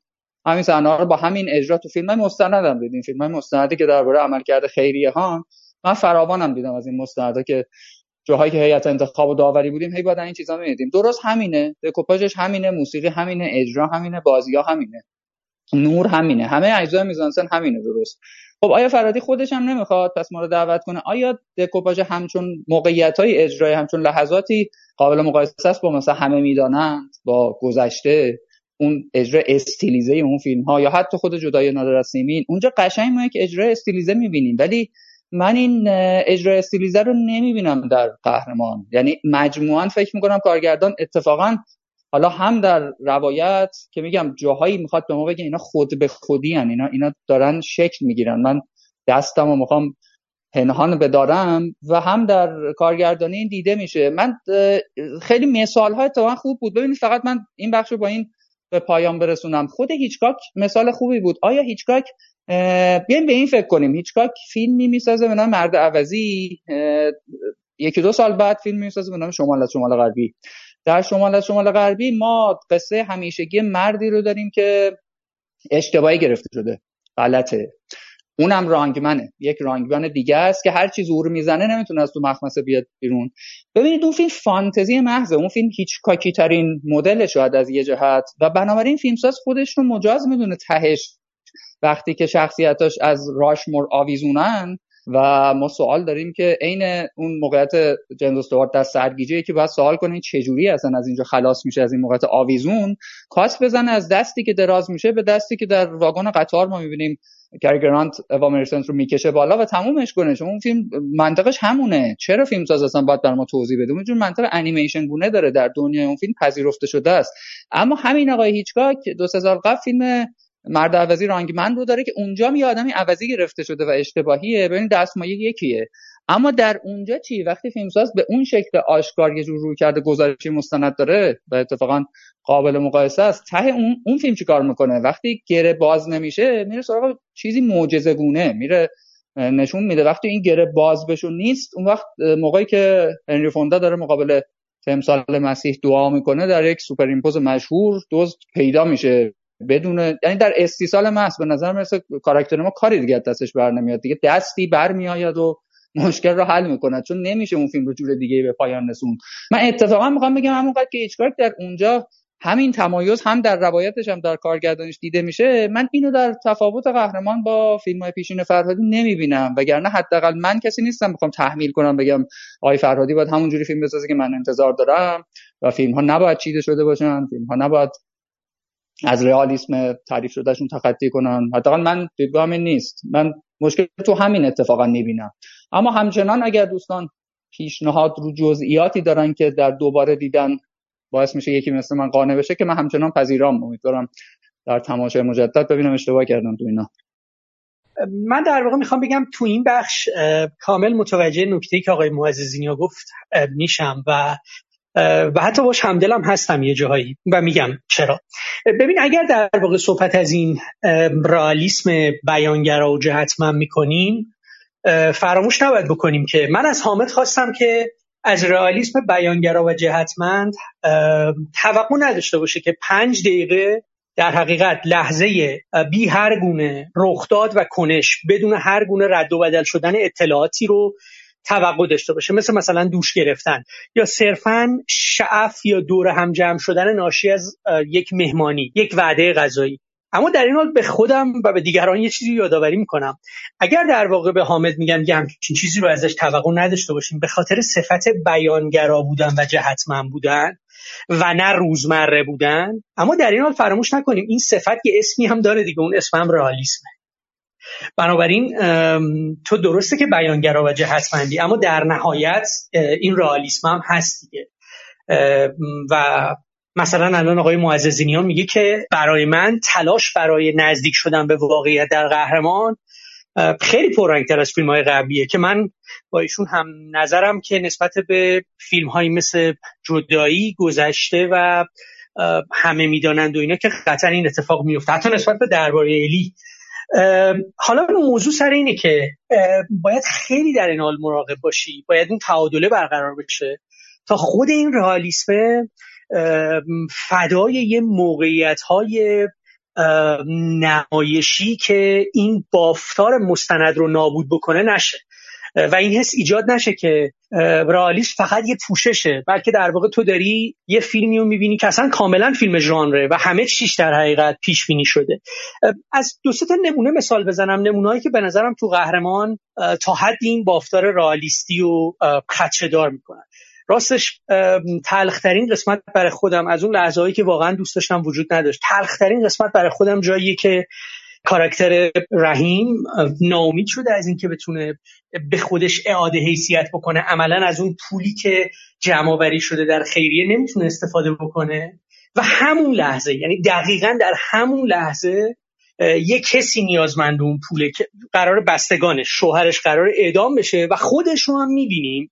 و در واقع خودی که می‌بینیم همون خودیه که بارها و بارها در اخبار در روزنامه ها در فیلم های تلویزیونی و حتی در در فیلم های سینمایی دیدیم. اصلا حضور اون زن در اون لحظه با اون چهره نگران و گریان چیزیه که به نظر من خیلی نامید کننده است این می‌تونه در قالب کلام باقی بمونه. لزومی نداره در واقع در همون لحظه اینا همدیگه رو ببینن با هم چشم تو چشم بشن یا تاکید دوربین بر نگاه آجزانه اون زن اینا اون چیزهایی که به نظر من دیگه خود اون بافتار رالیستی فیلم رو داره بهش آسیب می‌زنه.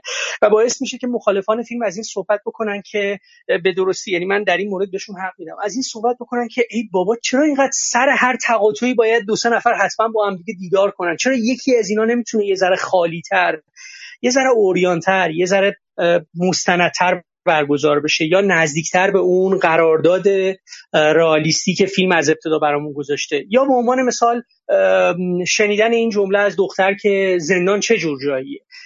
یا در حقیقت یعنی می‌خوام بهتون بگم که دوز یا غلظت ملودراماتیک فیلم یه ذره زیاده. و من دوست داشتم به عنوان کسی که در مجموع با قهرمان همراه شدم دوست داشتم تا حد این غلظت کمتر بود تا حدی این رقیقتر بود تا حدی در واقع می‌تونست جلوی اینا رو بگیره. من همچنان اعتقاد دارم که مسیر قهرمان طی میشه. با پویام خیلی موافقم که اون دوگانی یا اون رابطه دوتایی پروتاگونیست و آنتاگونیست جواب میده. یعنی جایی که بهرام تبدیل به یه جور از از رقیب تبدیل به یه جور مشاور و همراه رحیم میشه. رحیم در پایان در واقع به توصیه او عمل می‌کنه دیگه. اینا همه طی میشه. یعنی من فکر نمی کنم که این رو مخدوش کرده باشه. ولی ولی چیزی که این وسط داره مخدوش میشه اینه که این بافتار رئالیستی این قراردادی که در واقع گذاشته شده در پاره از موارد از زرافت از زرافت و زیرکی و باهوشی فاصله می‌گیره و شکل زمخت و غلیزی پیدا می‌کنه. یکی از های دیگه که می‌تونم اشاره بکنم لحظه ای که چیز برمیگرده خونه فرخونده برمیگرده خونه معلوم شده که اوضاع رحیم به هم ریخته. این ور خبرش در اومده که اون دروغ گفته قلابی و غیره و دعوایی که برادره را میندازه. ببین اینا از اون لحظه هایی که زیادی به فیلم لحن و خصلت ملودراماتیک میده. فرهادی این لحظه ها رو در در جدایی زمانی که جدایی رو میساخت کنترل می‌کرد یا یه تعادل ایجاد می‌کرد. اینجا خیلی بیمهابان اینا.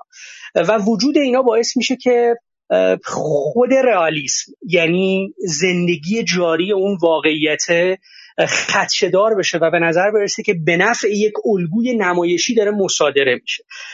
من اینو فقط اینجا بر همین اضافه کردم که بگم تو بخش قبلی هدفم این بود به حامد بگم با اون نگاه رئالیسم روزمره به رئالیسم بیانگرای فرهادی نگاه نکنیم یا دست کم قضاوتش نکنیم. می‌تونیم بیرون واستیم بگیم برای ما اساسا ذائقه و سلیقه اون رئالیسم روزمره است و با این خیلی همراه نمیشیم. اما در این حال در ادامه صحبت های آقای معززینی ها گفتم اینو حتما باید بگم که اما این به این معنا نیست که خود اون رئالیسم بیانگری هر کاری می‌تونی توش انجام بدی. هر کار نمایشی و دراماتیکی بلکه علاوه بر اون اجکتیو یا صفت بیانگرا بودن قبلش ما این بافتار رئالیستی رو هم داریم.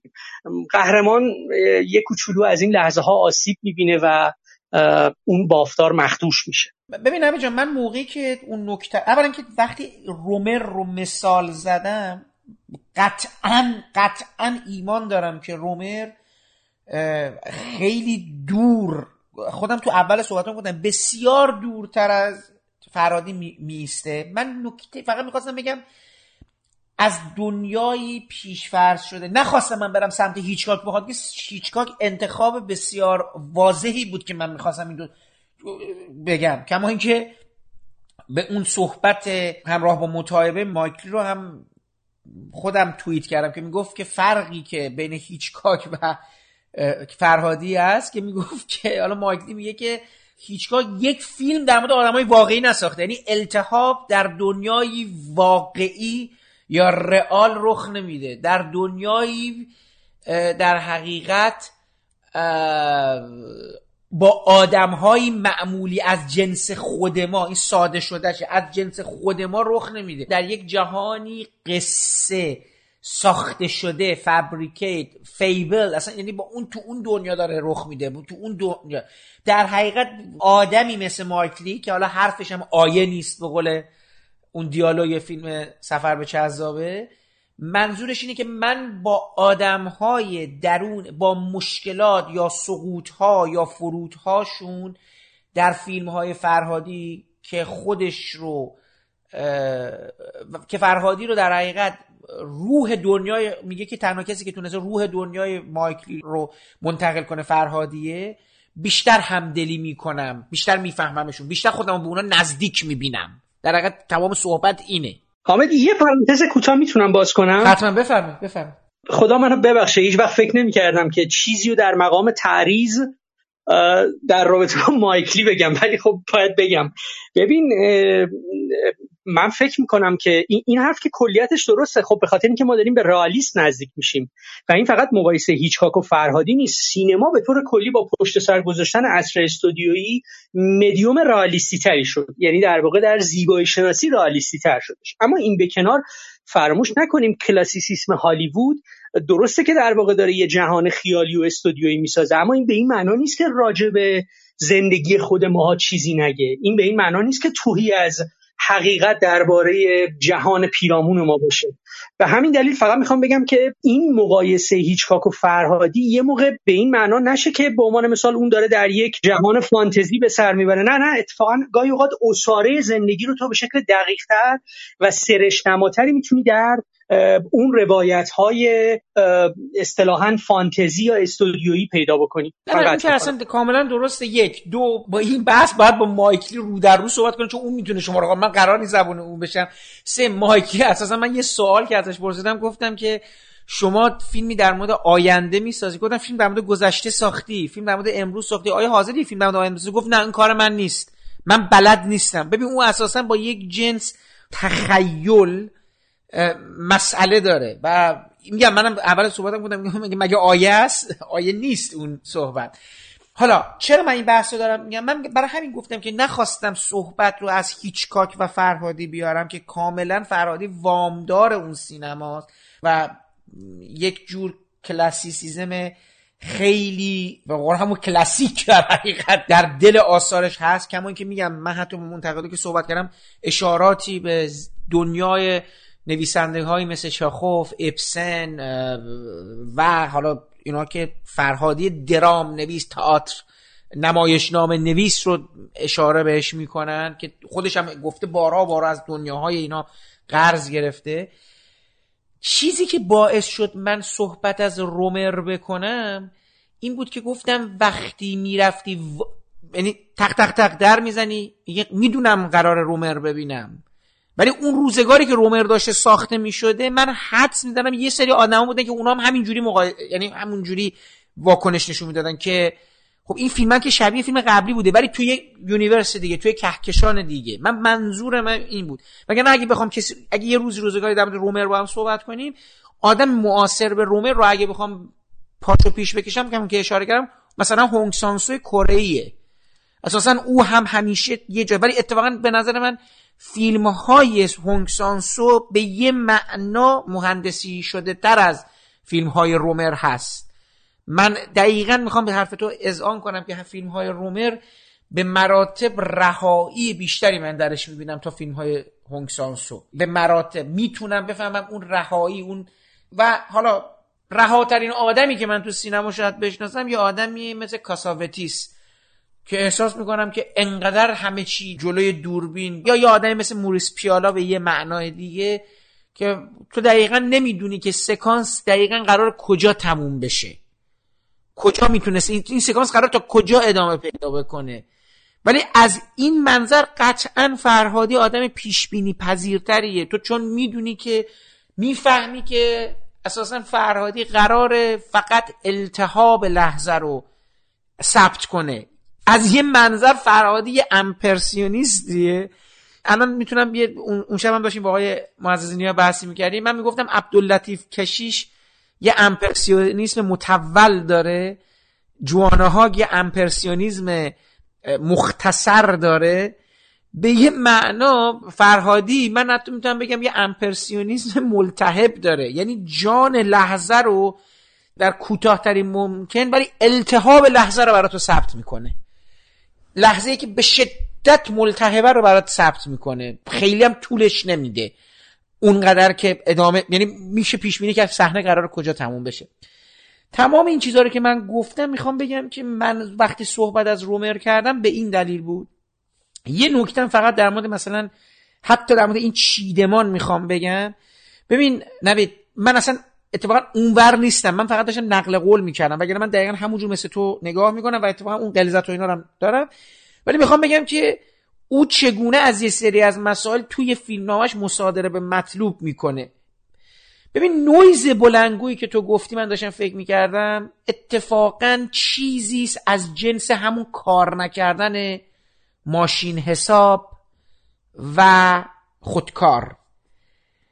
تو به عنوان یه بیننده می‌تونی لحظه ای که داره قطع می... یعنی این وقفه با این سرفه میفته تو اینو یک امر تقدیر یعنی یک امر معنوی بدونی که از همین لحظه اون لحظه ای که نباید این اتفاق میافتاد یه یه نویزی اومد توش. قرینه اون اتفاق هم هست و می‌تونه حالا تو ببینی تو چه جوری داری تعبیرش کنی در عین اینکه داری یک اتفاقی که همیشه توی تمام سخنرانی افتاده تو می‌تونی مصادره به مطلوب بکنی. ببین فرهادی از یک سری از وقایع می‌تونه در دل فیلمنامش مصادره به مطلوب بکنه. شاید خیلی ها ندیده باشن یا متوجه اون نویز نشده باشن. شما متوجه شدی؟ منم متوجه شدم. چیزی که من دارم بر فیلم سوار می‌کنم با یه نویزه و چرا؟ چون که فکر کنم فرادی برای هر لحظه فیلمش داره فکر می‌کنه.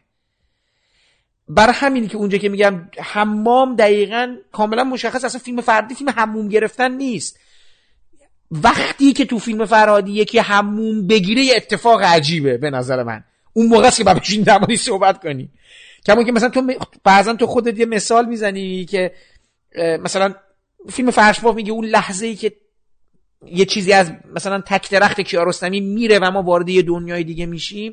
دقیقا می‌خوام مثال عکسش رو تو این فیلم بزنم با استناد به صحبت خود تو که اگه من یه روزی تو یکی از فیلم های فرهادی ببینم مثلا یه آدمی داره وقت زیادی می‌ذاره در سر نیمرو درست کردن یا سیگار کشیدن که میگم این لحظات الان هست. تو خود همین فیلم فرهادی بعد از تمام این التهابا برای همینی که لحظه پایانی واجد یک آرامشه. یک آرامش قبرستانیه. چون این آدم تو گوره. ما می‌دونیم این قراره تا ته ماجرا اونجا بشینه. تمام اینا رو گذاشته برسه به اون لحظه پایانی. این چیده شدگی اینجاست. که منم میگم من ولی می‌دونم مثلا می‌خوام برم فیلم های فرادی رو ببینم که وارد اون التهاب اون امپرسیونیزم التهابی بشم که بعدش ببینم تهش رو می‌خواد چجوری ببنده. من اصلا خیلی خداگاه میرم ببینم فرهادی می‌خواد این دفعه با من چیکار کنه. همون جوری که میرم فیلم هونگسانسو رو می‌بینم و می‌خوام ببینم که آقا توی یه قصه رو چند بار می‌تونی تعریف کنی؟ آیا می‌تونی هنوز استادی به خرج بدی و قصه یه جور دیگه تعریف کنی؟ کما که خودش این کارو می‌کنه. حتی دیگه تو فیلماش یه قصه رو دو بار تعریف می‌کنه. اون wrong now right now اون حالا غلط حالا قبلا درست حالا غلط. ببین فرادی هم الان من باش اینجوری هم که میرم که ببینم آقا تو بازم این قصه رو می‌تونی تعریف کنی؟ بازم می‌تونی من درگیر آدمات بکنی؟ بازم می‌تونی؟ حالا الان تو این قطاره مثلا آقای معززینی پیاده شده دیگه درگیر نشده. یه جایی من مثلا سر قضیه گذشته پس زده شدم. یا مثلا همه می‌دانند برام واجد اون انگیختگی اون وجد اون شور نبود. منو تکون نداد. ولی سرنوشت قهرمان مسئله رسانه مسئله نهادهایی که پویا اشاره کرد که من پی نبرده بودم ولی انگار تو ناخداگاه خودم بود. کارکرد سیاسی اجتماعیش اون بلایی که سر این آدم میاد یعنی وضعیت تراژیکی که شاید برای من از آدمای دیگه فیلم های فرادی تراژیکتر بود. شخصیت اول فیلم خیلی براش تراژدی حاصل شد. ببین فیلم های دیگه فرادی فیلم های آدماش نبودن. چرا فیلم مثلا رقص در قبار شخصیت پسر بهایی رو می‌پردازه. ببین مثلا کلا فیلم های فرادی هم که می‌دونین چه جوری می‌بینم دیگه اصولا داستان مرداییه که انقدر سرک کارشون اصرار می‌کنن یه چیزی رو از دست میدن. همه می‌دونن اینجوریه فروشنده اینجوریه جدای نادر از سیمین اینجوریه فیلم رقص در قبار اینجوریه. اینم فیلم دقیقا همونجاست. اینقدر سر اشتباه خودش اصرار می‌کنه.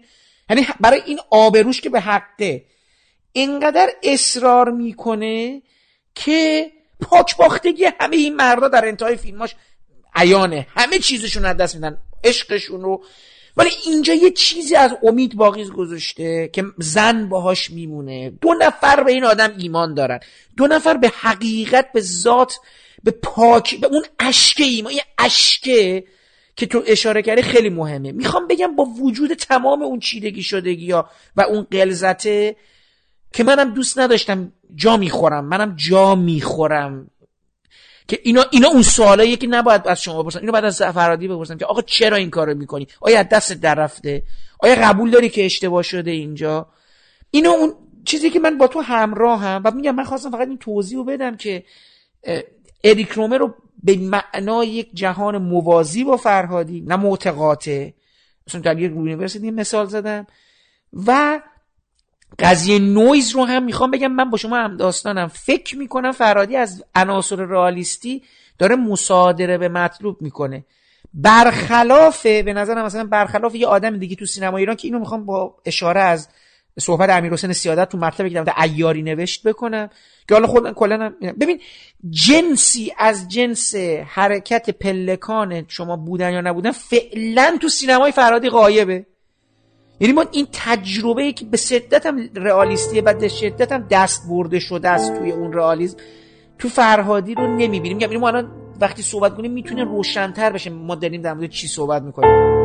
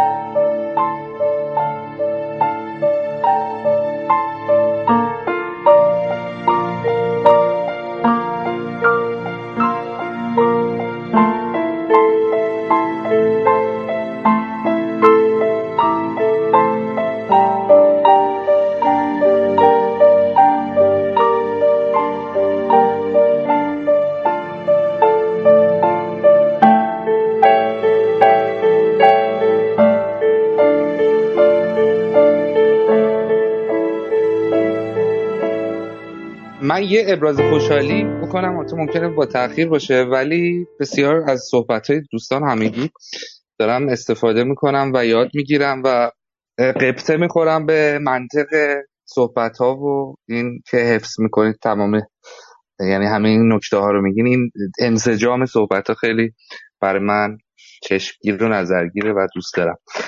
و خیلی نکات خوبی مطرح شد که شنوا بودن به نظرم بیشتر ازش چیزی به دست می آوردم من یه گریزی بزنم به اون صحبت اریک رومر که پیش اومد که فکر می‌کنم حالا تو خیلی توضیحش دادی. حامد عزیز ولی باز منم یه تکملی برم.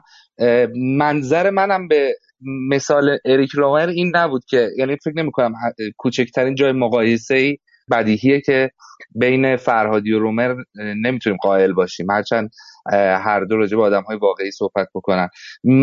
برای من منظر این بود که همونقدر که ویژگی های سبکی اون فیلم ساز پذیرفتنیه و اتفاقا خیلی مشهوده.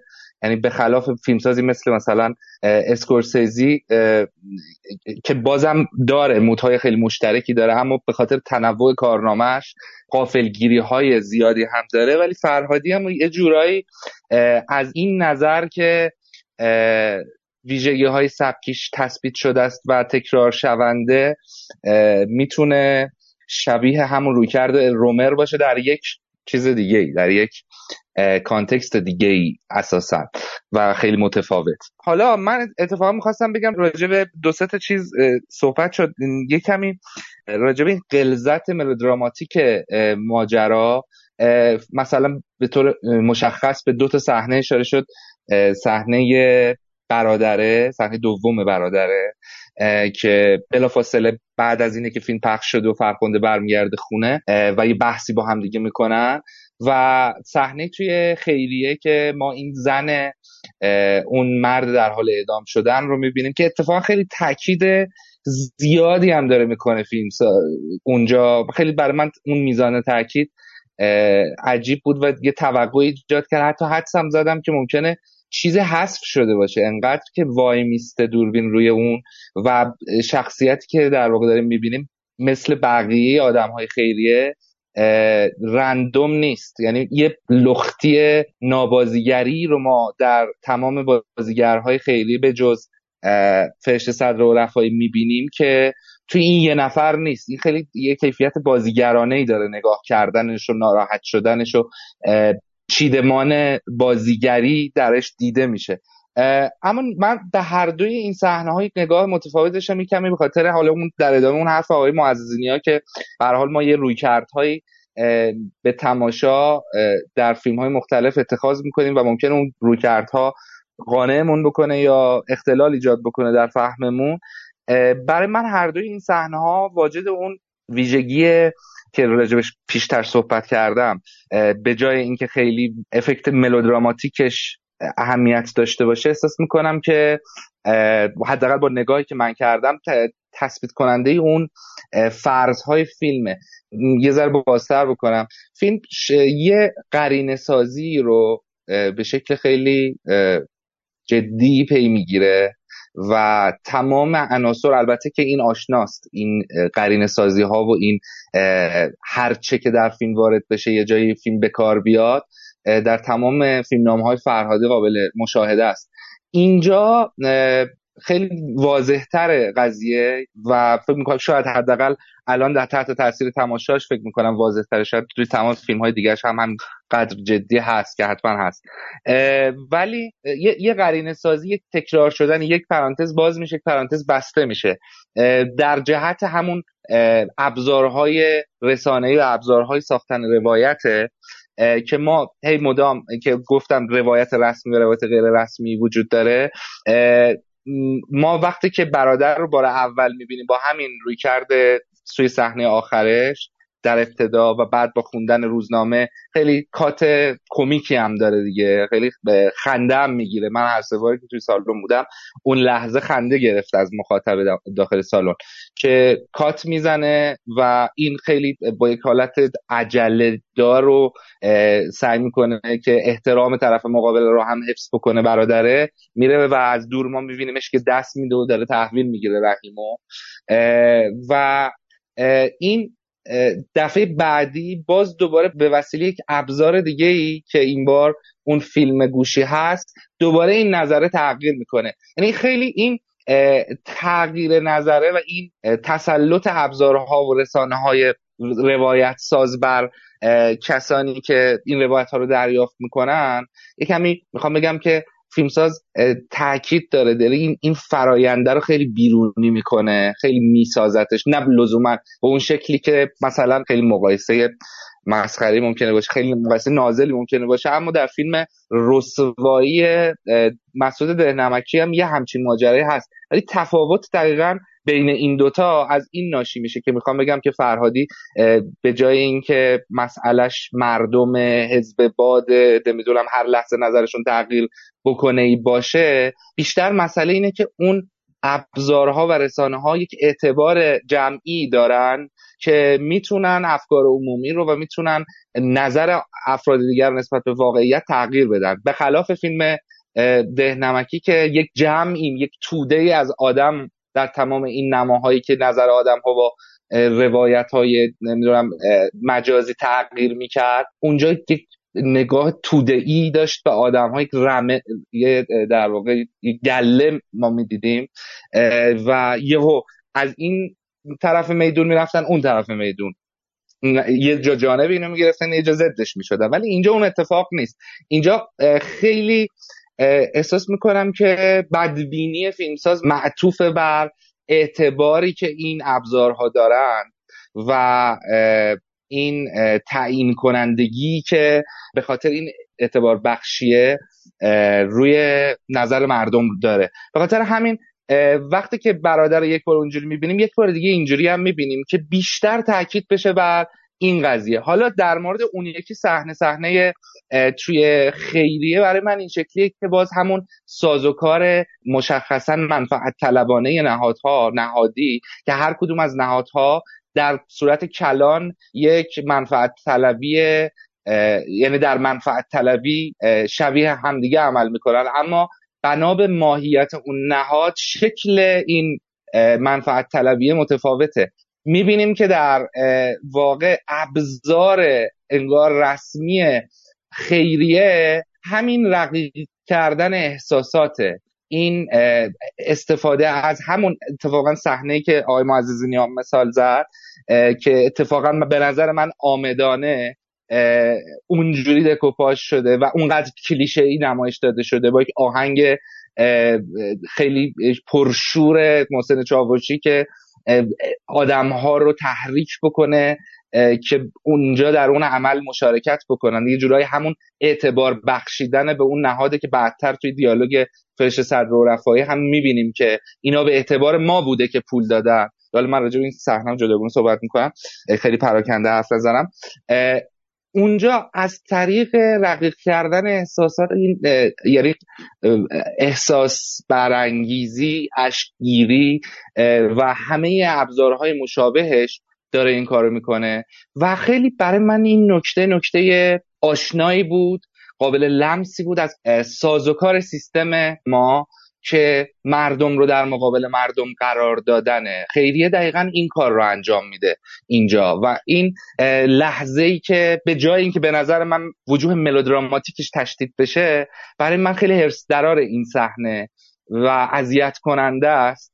از نظر اینکه این فراینده اذیت کننده است که میگه تو شما خدا رو خوش میاد که الان مثلا اون اعدام بشه بعد تو تو که مشکلی نداری اون داره اعدام میشه.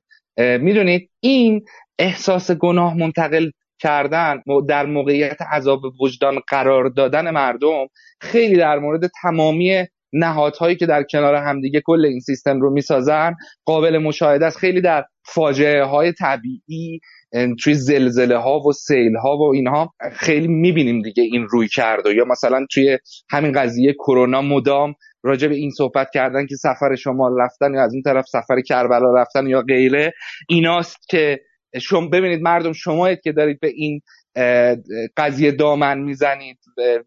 و این باعث میشه که ناکارآمدی این ناکارآمدی سیستماتیک این نهاد مخفی بشه یا کلا این سیستم مخفی بشه.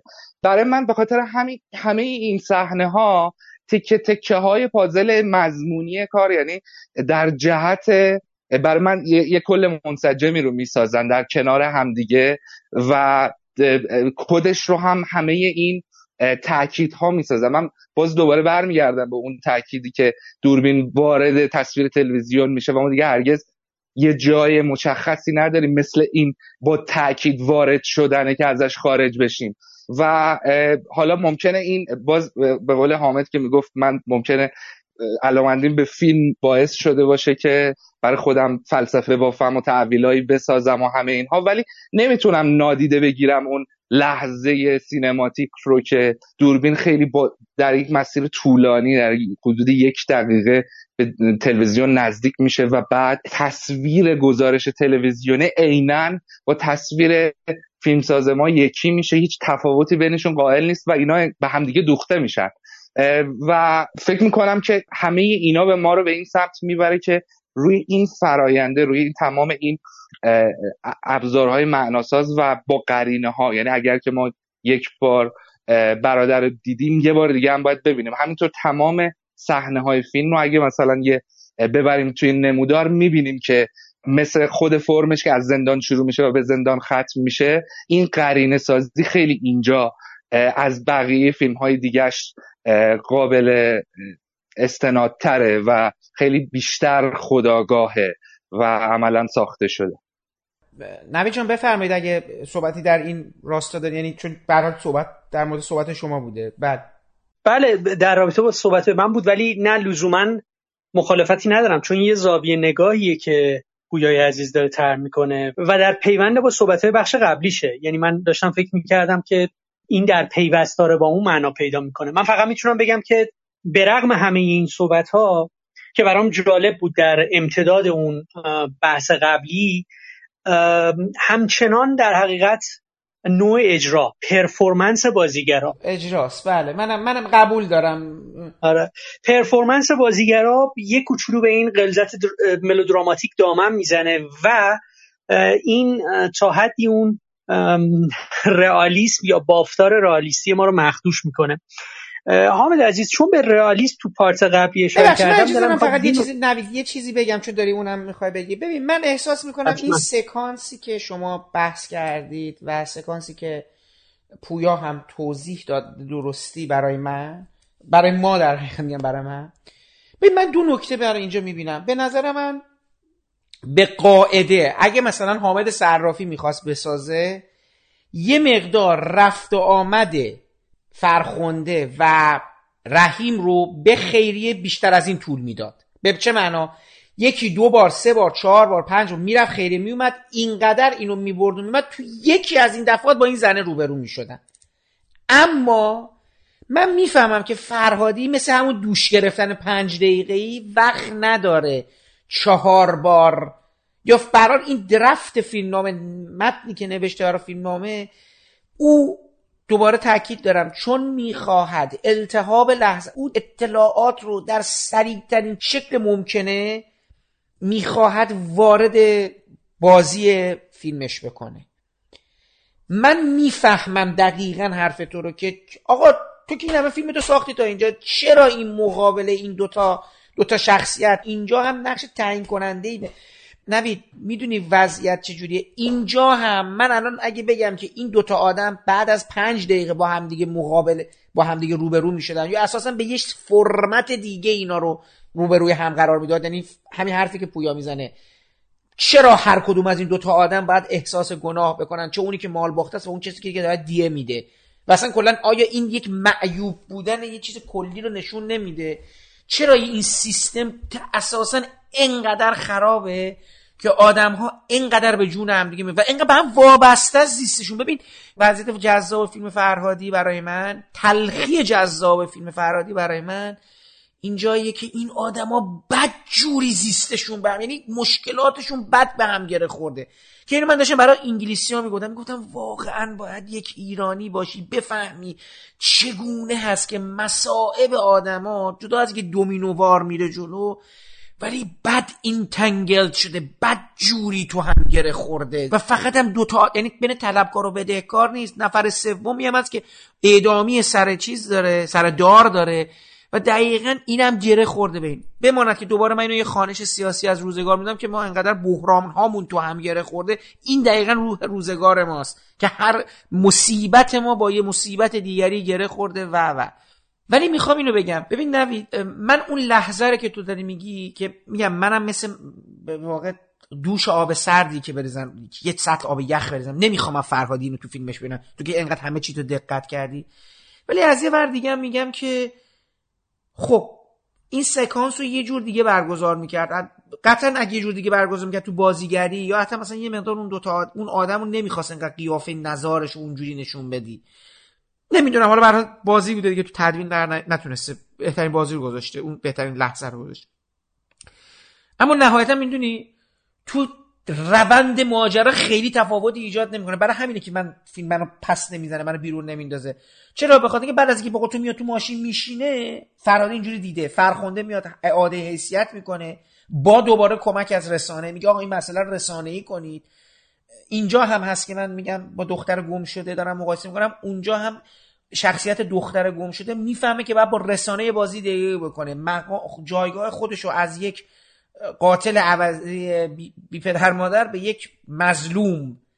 یعنی اینجاست که ترسناک می‌کنه. تو چقدر به یه لحظه به آنی می‌تونی با رسانه خودتو از یک بد به یک خوب و برعکس چیز بکنی و بعد به عنوان یه حربه در انتهای فیلمش استفاده می‌کنه اینجا هم فرخونده هم چیکار می‌کنه. میگه تا الان که ما داشتیم داریم میبازیم به رسانه.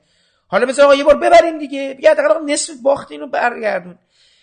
همین حرفا رو می‌زنیم. ولی تو ماجرای فرادی میگم مثل چیز تقدیر شده یه چیز شده فرقی نمی‌کنه. رحیم فیلم قرار پخش بشه. حتی وقتی میبخشه به این زن حتی اصلا اگه اعدامی هم نبود اینو مثلا در کار مدرسه سازی هم مینداخت. مثلا یه اصلا انقدر قلزت نمی‌کردین. نه من پولمو به یه مدرسه خراب بخشیدم. اون فیلم رو به خاطر یه آدم دیگه پخش می‌خواست بکنه تو اینترنت.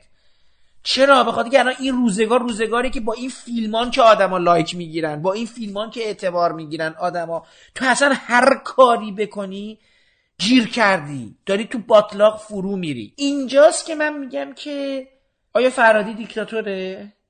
چون این آدما هر کاری بکنن اون فیلم پخش می‌شده. یعنی فرادی می‌خواد که اون فیلم پخش بشه. که یه ریشه هایی در واقعیت بیرحم امروز ما هم داره.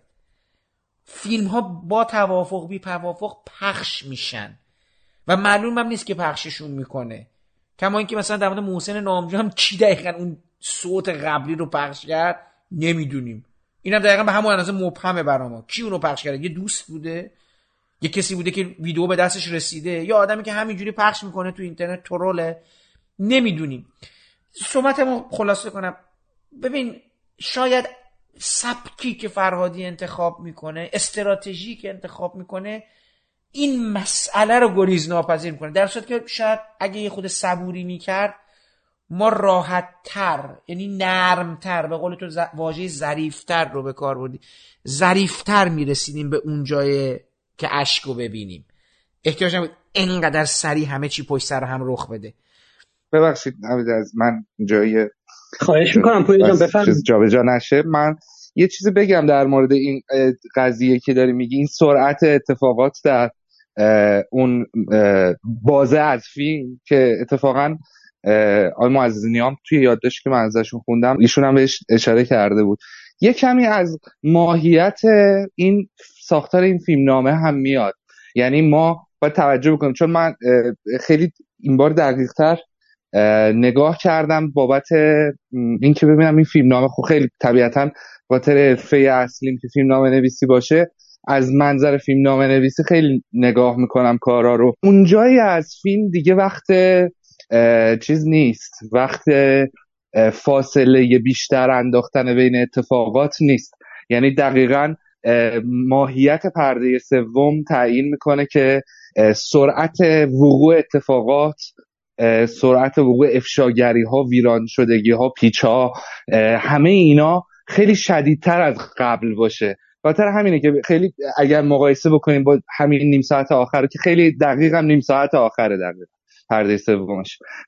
با 45 دقیقه اول فیلم که پرده اولشه می‌بینید که خیلی اونجا با حوصله تر یعنی اصلا از اول فیلم شروع بکنیم از همون نمای پرتاکید نقش رستم که یه کمی جدیدم هست باز این میزان. حالا درسته که تیتراژ هم داره میاد نوشته تیتراژ هم داره میاد ولی این نمای پیوسته طولانی اون لانگشات عظیمی که ما می‌بینیم یه کمی کم سابقه است توی سینمای فرهادی. و میریم با حوصله تمام این طبقات پله ها رو حرکت می‌کنیم با رحیم میریم بالا. یعنی این همون دوش گرفتن است که میگم وقتی میبینیش یه دفعه میگی یه اتفاقی داره تو فیلم های فرادی آره و اتفاقا خب جالبه که تا میره خونه دوش هم می‌گیره دیگه. یعنی دوش واقعا هست تو فیلم. یعنی می‌خوام یه فیلم اختضا می‌کنه اون لحظات که دیگه فرصت نده. هرچند که به نظر من اتفاقا خیلی حواسش هست که همه چیز با ضرب هنگ بالا اتفاق نیفته. همونجا ما یه صحنه داریم بین رحیم و سیاوش توی همون پرده سوم که داره گریه می‌کنه. خیلی پرسکوت پرمکس دوربین وایساده. می‌خوام بگم که حتی حواسش هست که این چیزها رو اجرا بکنه. این لحظه های تنفس و بیش از فیلم های دیگهش به نظر من اجرا بکنه. چون ما اگه مثلا توی درباره الی یک چهل دقیقه سرخوشی می‌دیدیم و بعد دیگه همش در غم بودیم. اینجا به تناوب داریم می‌بینیم. یعنی اونقدری همه چیز در سیاهی فرو نمیره. لبخند رو باز می‌بینیم. لحظه آرامش رو می‌بینیم. لحظه سکون رو می‌بینیم. ولی باز میگم اون نکته سرعت به خاطر ماهیت فیلم نامه است. و یه نکته بگم راجع به چیز این قضیه نگاه حالا فرهادی به این ماجرا که فیلم یه سری پسرمو دخترمو هم داره فیلم فرهادی خیلی نزدیکن بهش. حالا جدا اون قضیه مستند که به نظر من اونم یه گریز بهش بزنیم. بد نیست. ولی هم یه صحبت کوتاهی با هم کردیم توی اینستاگرام. هم فیلم بدلاک بنگینگ اور لونی پورن رادوجو. یه جورایی همین قضیه این نکته که بهش اشاره کردی که فیلم پخش میشه به هر حال پخش میشه. ولی ما نمی‌دونیم کی پخشش کرده. نکته اینه که الان با این نتیجه چی کار بکنیم؟ با این واکنشه چطور می‌تونه باشه؟ از اون طرف فیلم کلینت ایستوود جوئل که خب خیلی اصلا plot هم مشابه دیگه با plot قهرمان. خیلی قصه خیلی همین یه دفعه قهرمان شدنی بعد یهو مشکوک شدنی پای رسانه وسط اومدن و همه واقعیت ها رو تغییر دادن. می‌خوام بگم که اتفاقا مقایسه حداقل این دوتا فیلم که با این میزان شباهت دارن حالا Bad Luck Banging رو بذاریم کنار فرق فرهادی و کلینت ایستوود در همین ملودراماتیک کردن ماجراست. اونجا خیلی فیلم به مراتب ملودراماتیک تر میشه. خیلی احساس برانگیزی روش وقت بیشتری گذاشته میشه تا اینجا. یعنی اینجا این رئالیسمه خیلی می‌خوام بگم که بیشتر از اینکه مسئلهش اونقدری برانگیختن احساسات به اون شکل ملودراماتیکیش باشه که داره ها. ولی در مقایسه این دو تا فیلمی که با قصه مشابه با هم ساخته شدن متوجه میشیم که اونجا کار و کسافتکاری که رسانه ای میشه رسانه ها انجام میدن دخالتی که تو اون قضیه واقعیت انجام میشه با اینجا یه تفاوت داره. اونجا از جنس فری تیله خیلی قصه ایه ولی اینجا خیلی واقعی تره خیلی مشخصا اشاره سریح تری بهشون میشه. و بدلاک بنگین که اساسا اونجا با یک روند خیلی فاصله گذارانه ای روی این مسئله که حالا که اتفاق افتاده حالا که یه آدمی که یک معلم خیلی مطلوب و خیلی محبوبی بوده حالا بعد از پخش شدن این فیلمه همه بدترین افتراها و بدترین تهمت ها رو بهش می‌زنن. ولی بحثایی که توی اون صحنه اون اپیزود طولانی اون فیلم میشه که اتفاقا اصلا هم چیز نیست. اصلا هم قصه ای و هیجان انگیز و احساس برانگیز ولی خیلی اون تنشه رو منتقل می‌کنه. یعنی فر... فیلم فرهادی به نظر من بین این دوتا فیلمه. یعنی نه به اون اندازه وجوه نقدیش رو بیرونی می‌کنه مثل فیلم رادوجود نه خیلی همه چیز رو آمیخته می‌کنه با قصه. از یه نظر می‌خواستم از این پرده بردارم که فیلم به نظرم با اینکه شباهت ظاهری بینشون نیست خیلی مسیر فیلم کنلوچ رو میره. آی دانیل بلیک. یعنی اونجا هم می‌بینیم که یه نفر با همین وضعیت اجتماعی نزدیک به رحیم حالا اونجا خیلی وضعیت مرگ و زندگی در میونه و قضیه بیمه و اون بیماری قلبی که داره و همه اینها. اما اون حرکتی که می‌کنه باز در راسته همین خانشی که دارم از فیلم دنیل بلیک اون حرکت نهایی که می‌کنه اون اسیان و تقیانی که می‌کنه علیه نهادها و بیرونی می‌کنه همه چیز رو فرد در برابر قدرت میشه نه فرد در برابر جمع مردم. فرد در برابر قدرتش که در فقط این میشه که اون نوشتر اونجا بنویسه. رحیم هم خیلی دنیل بلیک وار این مسیر رو طی می‌کنه. و اینجا حالا از مکالمه فیلم با کلوزاپ نوید صحبت کرد. من از مکالمه فیلم با فیلم کلوچ می‌خوام صحبت بکنم که خیلی از یه جایی به بعد در مسیر هم دیگه قرار می‌گیرم. آقای سعیدی یه نکته جالب دیگه هم بگم. حالا شما با این صحبت و با آقای معززنیان چون من چند شب پیش با ایشون در مورد یه مجموعه فیلم های جشنواره لندن صحبت کرده بودیم. اینا حالا اینجا فقط منم اشاره می‌کنم. فیلم حتی یه خواهر بدذات دو تا خواهر داره. خواهر مظلوم و یه خواهر بد. خواهر بدزاده بندتاست ببینید بندتا در مورد چیه؟ بندتا در مورد یه نظامه یه بادکنکی رو هوا می‌کنه. شخص بادکنک دچار توهم خودش میشه یا نمیشه؟ ولی نظام به او وابسته است. باید او باشه. یه نظامی که قدیس می‌سازه. قدیس قدسیت مطلوب نظام است ولی نهایتش جهانی کیاتیکه به خاطر اینکه خود همون نظام با اون آدم سرنگون میشه و به هم میریزه. تفاوت فقط بین بین بدنتا و رحیم اینجاست که رحیم مرد دوران امروزه و رسانه. بندتا زمان زیاد داشته برای که شارلاتانیزم یا شبه شار یعنی در حقیقت غرق شدن در یک جنس توهم رو دیگه کسی نمی‌تونه آشکار بکنه. یه نفر اونجا مثلا می‌تونست که مادر مقدس بود که پیش قاضی و ملق بازی رو بحث میگه ما, می‌دونیم همچین معجزاتی در کار نیست. ما کار استفادهمون رو داشتیم می‌کردیم. بحث اونجاست که به سمت ویران یعنی قربانی شدن همه اون جهان نهایت یعنی ما در دو تا فیلم متفاوت داریم ولی دو تاش در مورد یه کار کرد یه کار یه نظامی که از درون می‌بینیم معیوبه. خواهر مظلومه کیه؟ اسپنسره. اسپنسر هم در مورد یه زنیه که یه نظامی از اون یه چیز دیگه می‌خواد. قهرمان اون نظام شده ولی حالا از اون یه چیز دیگه می‌خواد نمی‌تونه باش نمی‌سازه. دقیقا با نهاد سلطنت طرف نمی‌خونه دیگه. ولی سلطنت از اون می‌خواد که قهرمانش باشه. بیاد جلو عکس بگیره لبخند بزنه آدم خوبه این ماجرا باشه. اعتبار ببخشه به اون نظام. و آدمم آدم معمولی تری از اون نظامه. یعنی ذاتش با اونا یه مقدار فرق می‌کنه. او اونقدر که اونها ریاکارن ریاکار نیست. این دوتا وقتی این فیلم ها رو کنار هم می‌دیدی تو جشنواره به علاوه مثلا یکی دو تا فیلم دیگه مثل رئیس خوب از سینمای اسپانیا که من دیدم که اونم در مورد اینکه یه دفعه یه دفعه یه آدمی داره یه شرکتی رو میچرخونه محبوب همه اون آدما هست ولی یه دفعه متوجه میشه همه چی تو اون همه این آدما تو هم تو هم غلطن. داشتن تا الان دروغ می‌گفتن. یه لحظه تو فیلم قهرمان هست موقعی که اون خانومی که شماره تلفن و زندان و اصلا داده به این.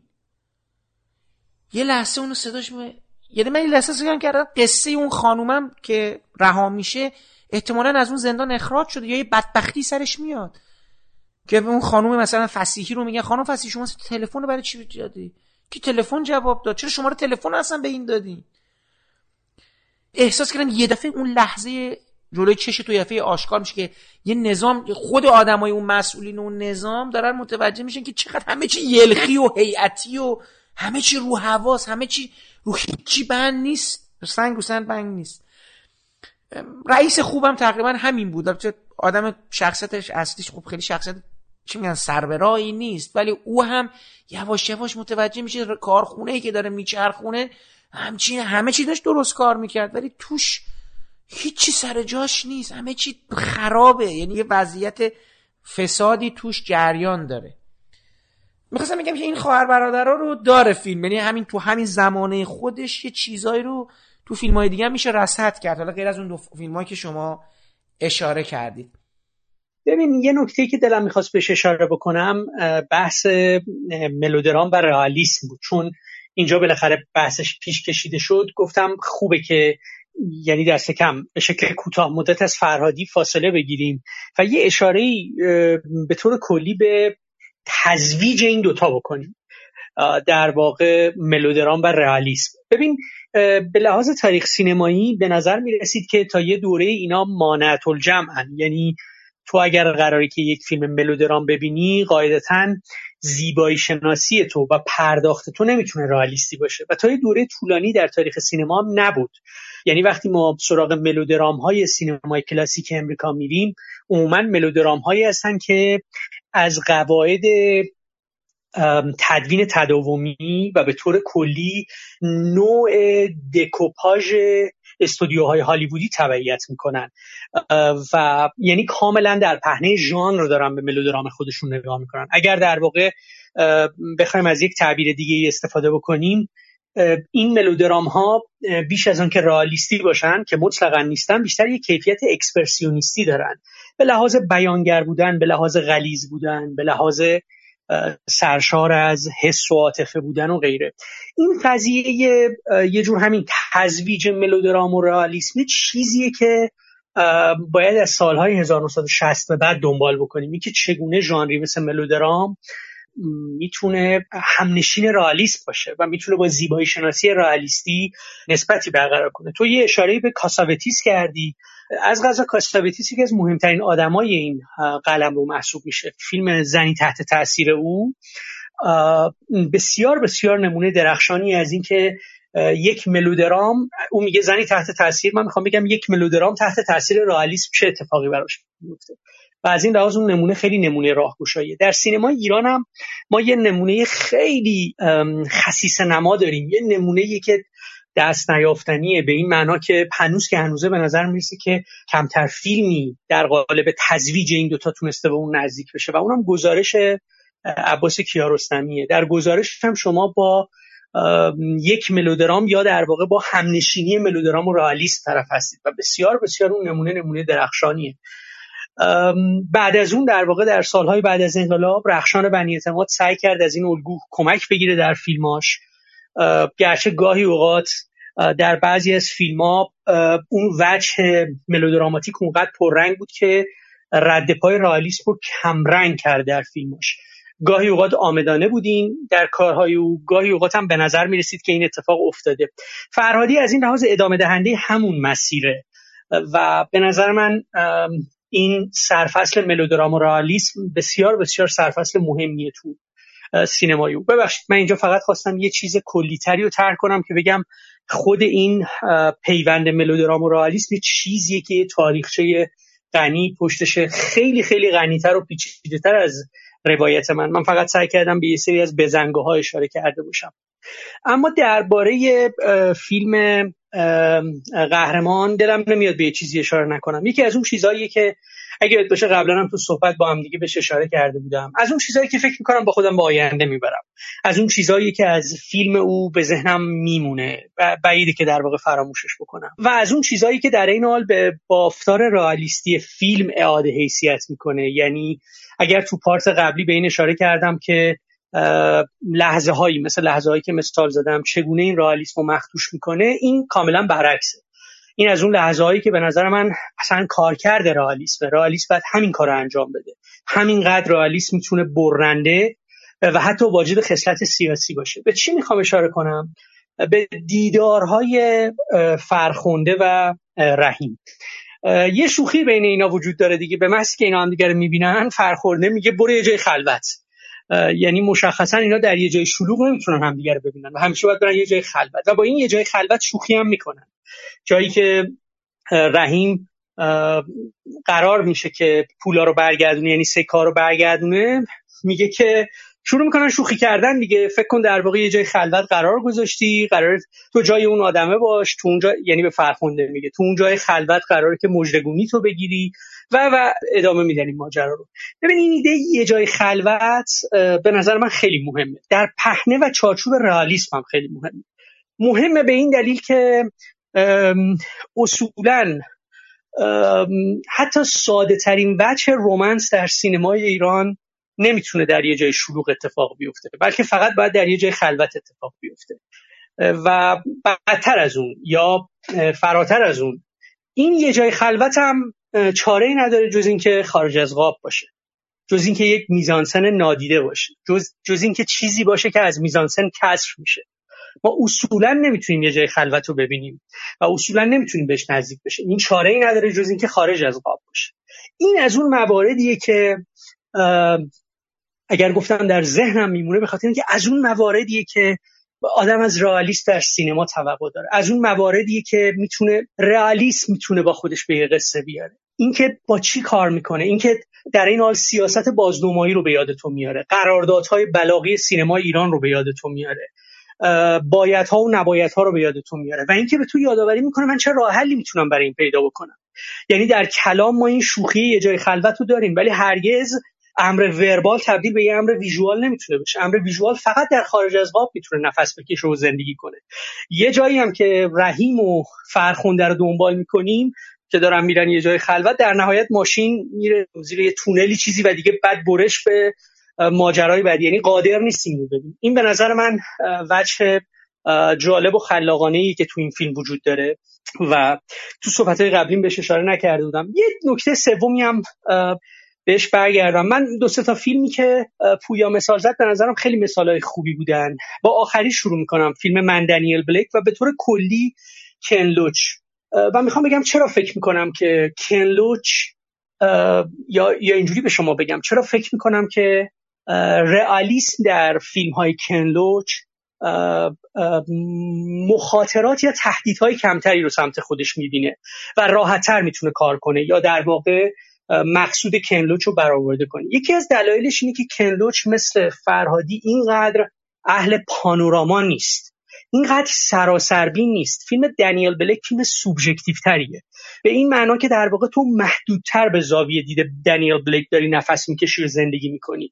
این باعث میشه فضای فیلم فضای خلوتتری باشه. روایت افت و معمول روایت های فرهادی رو نداشته باشه. ولی در عوض تو بتونی بیشتر و بیشتر زندگی این آدم رو لمس بکنی. بفهمی که کار کردن با دست چقدر مهمه. دست کشیدن رو چوب چکش زدن میخ زدن. فیلم برای این چیزا وقت می‌ذاره. و این نه فقط در مورد دنیل بلک که به طور کلی در رئالیسم کنلوچ این وجود داره. کنلوچ در واقع رئالیسم خودش رو خیلی در پیونده با شخصیت همیشه جلو برده و این بهش اجازه داده که از سراسربینی پرهیز بکنه و بتونه به لحظه های زیسته کاراکتراش که عموما از طبقه کارگرن عموما پرولترن بتونه نزدیک بشه. این راست رو بخواین برای من که خب بسیار بسیار به نظر من دستاورد مهمیه. یعنی فکر می‌کنم دستاورد مهمی در سینمای کنلوچه و راستش خیلی مشکوکم به این که فرهادی به این کیفیت دست پیدا کرده باشه. در واقع انتخاب فرهادی کار یه ذره سخت می‌کنه و باعث برای همینه که از این تعبیر استفاده کردم. گفتم رئالیسم او یعنی فرهادی با مخاطرات با تهدیدهای بیشتری همراهه. در حالی که منظومه که کنلوچ ترسیم می‌کنه منظومه متمرکزتریه. یه اشاره هم پویا به فیلم سکس فرجان یا قبل از یه سوال ازت بپرسم اینجا می‌خوام چون که نمی‌خوام تو صحبت کاملا حرفتون متوجه میشه. ولی همین نکته دقیقا آیا این ویژگی فرادی نیست که حرفاش به مخاطب بیشتری داره منتقل میشه؟ ببین می‌دونم رئالیسم داره به مخاطره میاندازه ولی استراتژی و سبک و سیاقی که فرهادی برگزیده اساسا دنبال یه جنس فراگیر شدن مخاطبش هم نیست. یا قبلا بر این ایده نبود که فیلم هایی داره می‌سازه که طیف وسیع از مخاطبا رو درگیر خودش بکنه. ببین فیلم کنلوش که من خیلی براش احترام قائلم و بسیار سینمایش رو دوست دارم تاثیرگذار می‌دونم. یا حداقل در یک مقطع بسیار تاثیرگذار و به شدت دغدغه من حساس شریف هر واژه‌ای که بقیه دوست ندارم من دوست دارم در این آدم به کار ببرم. ولی می‌دونم در دنیای امروز به دلیل همون چکش زدنه به دلیل اون وقتی که با وقتی که به حق با شخصیتاش داره طی می‌کنه به خاطر اینکه دوستشون داره به شدت و در کنارشونه و ناراحتشونه خیلی ناراحتشونه ولی طیف جذب مخاطباش کمتر شده. برای همین من اول صحبتم چرا در مورد یک ویژگی ببینید فرادی سینماش یه جوری بوده که خیلی ها رو با خودش همراه کرده و به خاطر درون ملتهب درون پرسرعت درون پرتنش درون بدون توقف درون بدون ملالش ملال به مفهوم از روزمرگی داره میاد ولی تو روزمرگی هیچ چیز ملال انگیزی نمی‌بینه. غیر از التهاب شور شور ویران کنندگی و تنش. او چیزی در واقعیت غیر از تنش و اینا نمی‌بینه. در مسائب هم تنش وجود داره. آرومترین فیلمش که شاعرانه هم می‌شد ابعادیش همون فیلم رقص غبار بود. که اصلا از اونجا به بعد عوض شد. می‌بینید که فیلمساز اصلا هر چقدر جلوتر میره ملتهبتر تعمل کمتر. ببین شما مثلا میگم حتی لحظاتی از جنس گریه غم مثلا هدیه تهرانی و ترانه علیزوسی در اون حمام هم دیگه داره هی کم و کمتر میشه هی تو این فیلم ها. به خاطر که التهاب زمانه جوریه که دیگه اجازه نفس کشیدن اجازه اون گریه هم میگم حالا کارگردان داره درک کنه ولی بازم حالا فیلم برگرده به زمانش. ببخشید من تو صحبتت می‌خوام اینو بپرسم وقتی کنلوچو مطرح می‌کنی آیا فکر نمی‌کنی او با جنسی از رئالیسمش داره مخاطب کمتری رو می‌خواد و فرادی اصولا مخاطب بیشتری رو می‌خواد. چون می‌خواد حرفاشو آدمای بیشتری بفهمن. البته کنلوچم دوست داره بفهمه ها. اونجا عاشق حرفاشو به همه بفهمن ولی تماشاگران نمی‌گیرن به خاطر اینکه با اون سبکی که انتخاب کرده. من من در مجموع با حرفت موافقم. یعنی احتمالا داری درست میگی. ولی فکر می‌کنم یعنی خیلی شخصی دارم میگم. در نهایت اگر بین دستاوردهای بیرونی و فضیلتهای درونی بخوام دست به انتخاب بزنم من دومی رو انتخاب می‌کنم. و به گمانم در واقع مبنا در فیلم های کنلوچ همین فضیلت درونی خود فیلمه. حالا اینکه برای چه اتفاقی میفته خیلی مهم نیست. گرچه باهات موافقم که گرچه باهات موافقم که در نهایت کنلوچ سینماش یک سینمای مطلقا همین هنر برای هنر ایزوله و در خود نیست.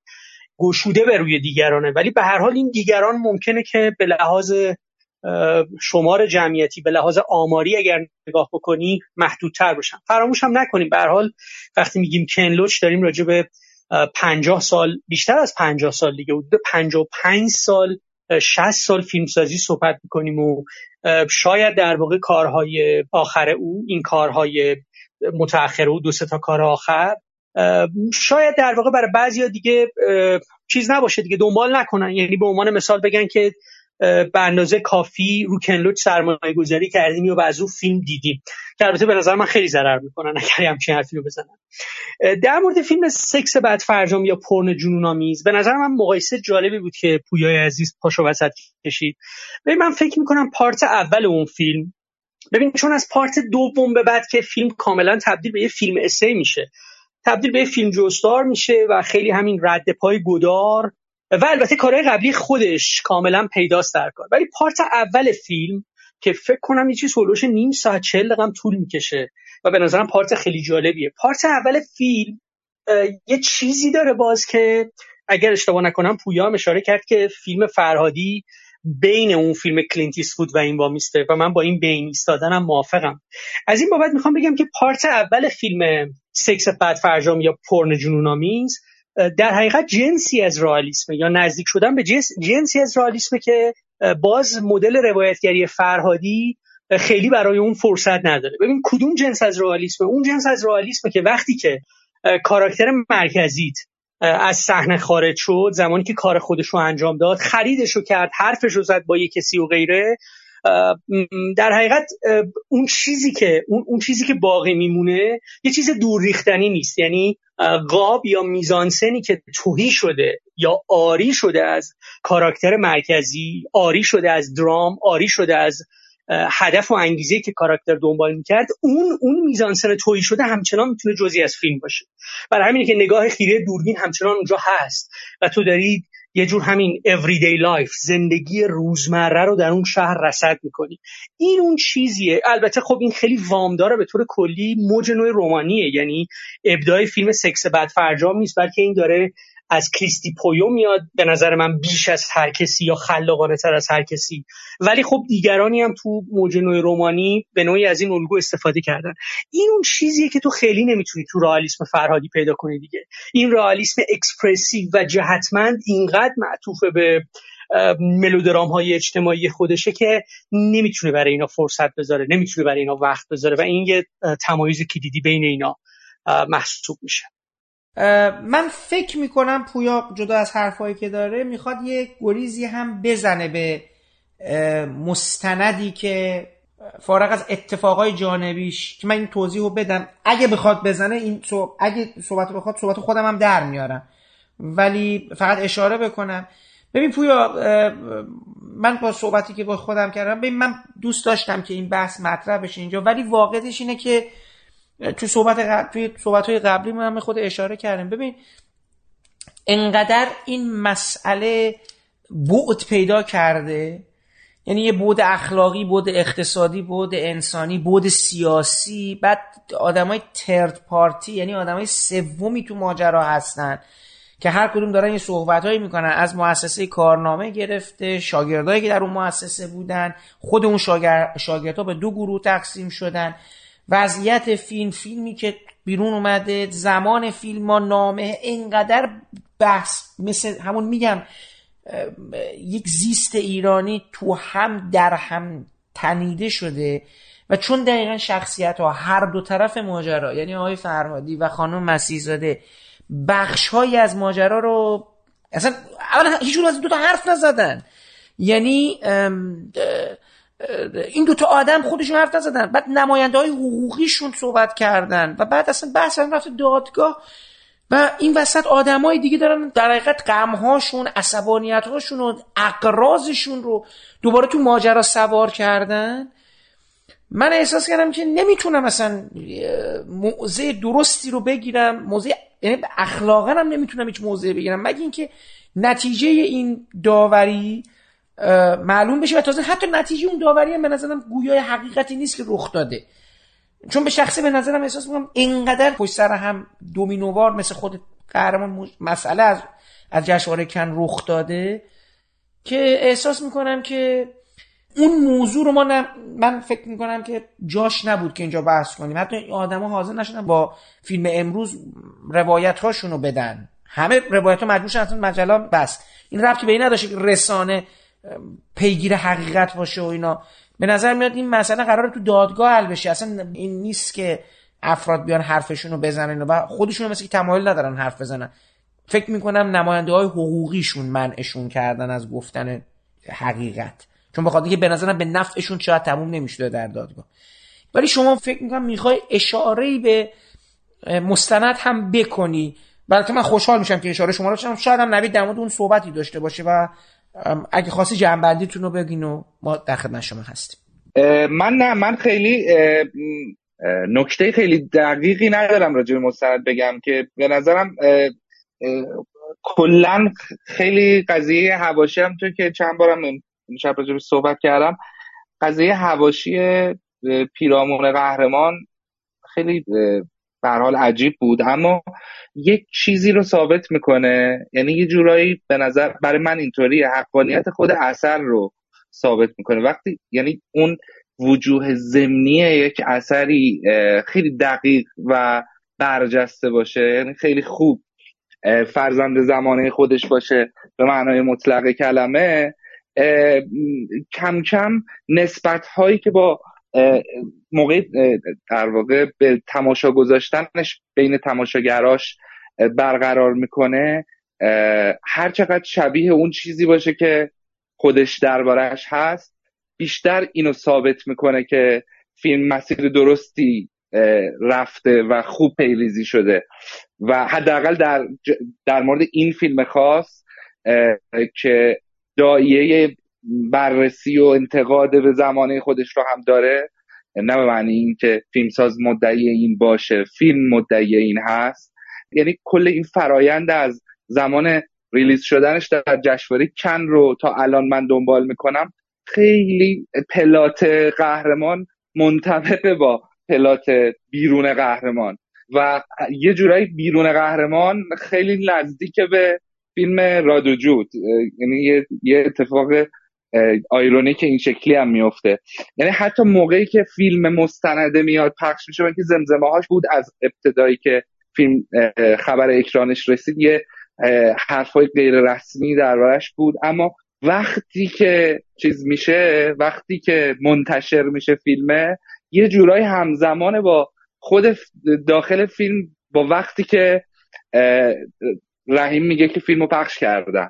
یعنی خیلی برای من کلا این و در, در کل کارنامه فرهادی هم برای من خیلی جالب بود که این میزان از یکسان شدن تمام آنچه که توی فیلم هست با بیرون خودش مورد قابل بررسی و قابل تحلیلیه. خیلی به خاطر همین خیلی بیشتر حرف فیلم برام جدی تر میشه یعنی یه جور هایپر رئالیسم ما داریم دیگه. شما راست میگی دیگه. آره یعنی, یعنی تو نمی‌تونی یعنی باور کنی اینا تو زندگی واقعی رخ میده اینقدر سریع پشت سر هم یه مجموعه اتفاق. یعنی فرهادی رفته کن. یه سوال ازش پرسیدن. بعد اونجوری شده. بعد تو کلاب هاست کلی آدم حرف زدن. بعد یه صحبت دیگه ای در اومد. بعد فیلم پخش شد. بعدش مستند پخش شد. بعد داوری حقوقی پیش اومد. بعد فرادی بیانیه داده. رو اون بیانیه فرادی دوباره دعوا شده. اگه ما یه فیلمی میساختیم در مورد این اتفاقات می‌گفتیم آقا چرا همه چی رو اینقدر چیدی پشت سر حالا می‌رسم به اون آره. صحبت شما که میگی یه سوم پایانی. بذار من کل کاملش کنم. کلا ما روزگارمون شبیه یه سوم پایانی اون فیلم شده. یعنی دیگه سرعت اتفاق وقایع به قدری برقاساس که آدما دیگه نمی‌تونن اصلا انگار, میگم وارد یه تنگ گردابی میشی که بد میکشتت پایین. ببین این خیلی نکته جالبیه که تو داری میگی که فیلم چقدر شبیه زمانه. یعنی خود زمانشه. حتی یه خود جلوتر از زمانش بوده چون فکر نمی‌کرده این اتفاقا بیفته. چون من شخصا فکر یعنی می‌کنم است و همش هم در همش هم این به این داره پیشگویی ها صحتش در میاد این خیلی عجیبه. اصلا می‌خوام بگم یه اعتقادی دارم بماند این نمی‌خواستم این نظر بدم ولی مثلا فکر کنم لحظه ای که فیلم خانم مسیزاده ساخته شده و داده شده به فرهادی اصلا کلا تو نه کارگردانش نه خود فرهادی هیچ کس فکر نمی‌کرد این فیلم بتونه یعنی اصلا هیچ که آینده رو پیش بینی نمی‌کرده. یعنی هیچ جدی نگرفته بوده قصه رو همون لحظه. به خاطر اینکه سال 98 مسیزاده و فرهادی یه آدم بودن 1400 این دو تا آدم دو تا آدم دیگه شدن. و آدمای دیگه ای هم اومدن تو ماجرا. من تمام صحبتم همینه به خاطر پیچیدگی ماجرا به نظرم از اینجا شروع شده. ببخشید من صحبت شما رو دوباره قطع کردم. بفرمایید. خواهش می‌کنم. نه دقیقا می‌خوام بگم که کلا یک بحث مستقلی حتی میطلبه این هپنینگی که فیلم خود فیلم به شکل بیرونیش اکرانش و جشنوارهش و بررسیش و نقدهاش و تماشاش و همه اینها برانگیخته خیلی شبیه تئاترهای مشارکتی شده که مثلا خب یک مدل خاصی از تئاتر که آگوستو بوال برنامه یعنی در واقع پیشنهادش می‌کنه به تئاتر که تئاتر شورایی با شکل تئاتر شورایی شروع میشه بعد میشه تئاتر قانونگذار و شکلهای مختلف دیگه هم به خودش می‌گیره تئاتر روزنامه ای تئاتر مجسمه ای و غیره. کلیت اینها هسته مرکزشون این بوده که ما یک موقعیت های مشارکت طلبی رو طراحی می‌کنیم که خیلی هم خب توی برزیل تاثیرگذار بود و خیلی قوانین مدنی مفید و موثری رو تونست با این تئاترها تصویب بکنه و خیلی وضعیت برزیل رو به طور خاص بهبود بخشید. آگوستو بول. از این نظر علاوه بر اهمیت تاریخ تئاتریش و اهمیت هنریش خیلی اهمیت اجتماعی داره به شکل عینی و مشهودی. اینجا هم اونجا اینطوریه که خب یک موقعیت هایی که به طور خودکار مشارکت مردم رو برمیانگیزه رو اینها بین مردم اجرا می‌کردن. اون تئاتر شورایی اینطوری بود.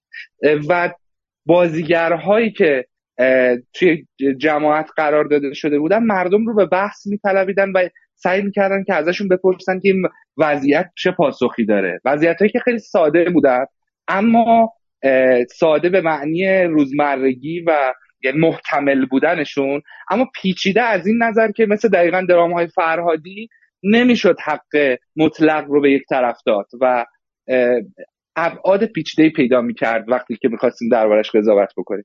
فکر می‌کنم که حالا در یک مقایسه انتظایی اتفاقی که برای کل روند طی شده تا الان فیلم قهرمان انجام شده که اتفاق خیلی پیشگویانه هم هست مال فیلم به حال پارسال ساخته شده در یک فضای دیگری فضای آرومتری فضای دور از این هیاهوها اما همون اندازه‌ای که خودش پیش بینی کرده انگار طراحی کرده همون جوری داره واکنش برمیانگیزه. یه مثال بزنم. خیلی از نقدها من این جمله رو برخوردم نقد منفی که مثلا این رو به عنوان اشکال منطق داستانی فیلم مطرح کرده بودن که چرا اینا انقدر راحت بدونن که چرا زندانیا به جای اینکه بپرسن اون یا مطمئن شن اون کی بوده همینجوری باور کردن. چرا تلویزیونیا سراغ اونو نگرفتن؟ چرا خواهر شماره نگرفت؟ این دقیقا همون چیزیه که آدمای داخل فیلم هم می‌پرسن. می‌خوام برگردیم به لحظه تماشای این صحنه ها برای اولین بار وقتی که میدیدیمشون. حداقل من با یک جمعی برای اولین بار فیلم رو دیدم که هیچ کس این سوال از خودش نکرد وقتی اونجای فیلم داره اتفاق میفته. همه چیز قانع کننده است. اصلا کسی به فکر این نمیفته که چرا این شماره نگرفت. یعنی این مطلب خشخاشی گذاشته نمیشه. بعدتر که چیز میشه بعدتر که بحرانی میشه از همین مطلب خشخاشی نذاشتنه حالا آدم ها یهو شروع می‌کنن تو چرا شماره زندان رو دادی؟ تو اگه می‌خواستی شماره خواهرتو میده چرا خواهرت شماره دقیق نگرفت و فلان. و این خیلی عجیبه که در نقدها نقدها از منتقدهای جدی که خب خیلی هم سعی کردن با جزئیات زیادی تحلیل بکنن اتفاقات و وقایع فیلم رو اما همین سوال داره پرسیده میشه از منطق فیلم. یعنی فکر می‌کنم که به تمامی یعنی برای من الان حداقل بعد از اینکه چون دوباره این دوباره اخیر رو خیلی پشت سر هم دیگه دیگه دیدم خیلی تحت تاثیر فضای فیلم هستم. برای من خیلی این میزان اثرگذاری فیلم و این میزان سرک کشیدن فیلم از داخلش به بیرونش و یکی کردن موقعیت درون و بیرونش قابل بحث و جالبه. بخشی من فقط یه سوال داشتم. پویا جان شما این نکته آخری که گفتی رو می‌تونی یه خود گسترش کنی؟ متوجه نشدم. اون سوال هایی که فرمودی که می‌پرسن منتقدا درباره اینکه چرا چرا چرا چرا این کارو نکرد چرا تلفن زندان رو داده چرا داده. میگه که این سوالا برای خود شخصیت هم در طول فیلم تکرار من بخشین سرعت چیز بحثشون متوجه نشدم. این یه مقدار توضیح میدی منظورت چی بود دقیقا؟ یه صحنه کلیدی هست توی فیلم. می‌خوام بگم از دو تا چیز آسیب شناسی نقد رو بخوام بکنم. از دو تا چیز خیلی حرف زده شده خیلی پرتکرارن در نقد هایی که فیلم رو دوست نداشتن. حالا چه اون اونایی که خیلی فشردن چه اونایی که خیلی بلندترن.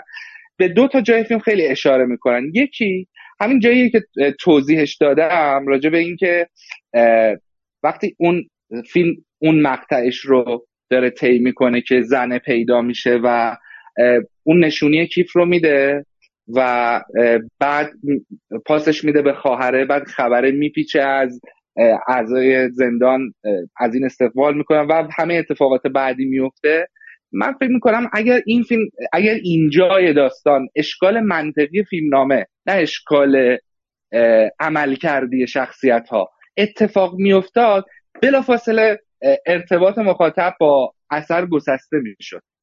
حرفم با مثال دومم بزنم بعد تکمیلش می‌کنم. یه جای دیگه از فیلم هست که بازم اینو من خیلی توی نظرهای مختلف دیدم که فیلمساز داره از لکنت اون بچه استفاده ابزاری می‌کنه.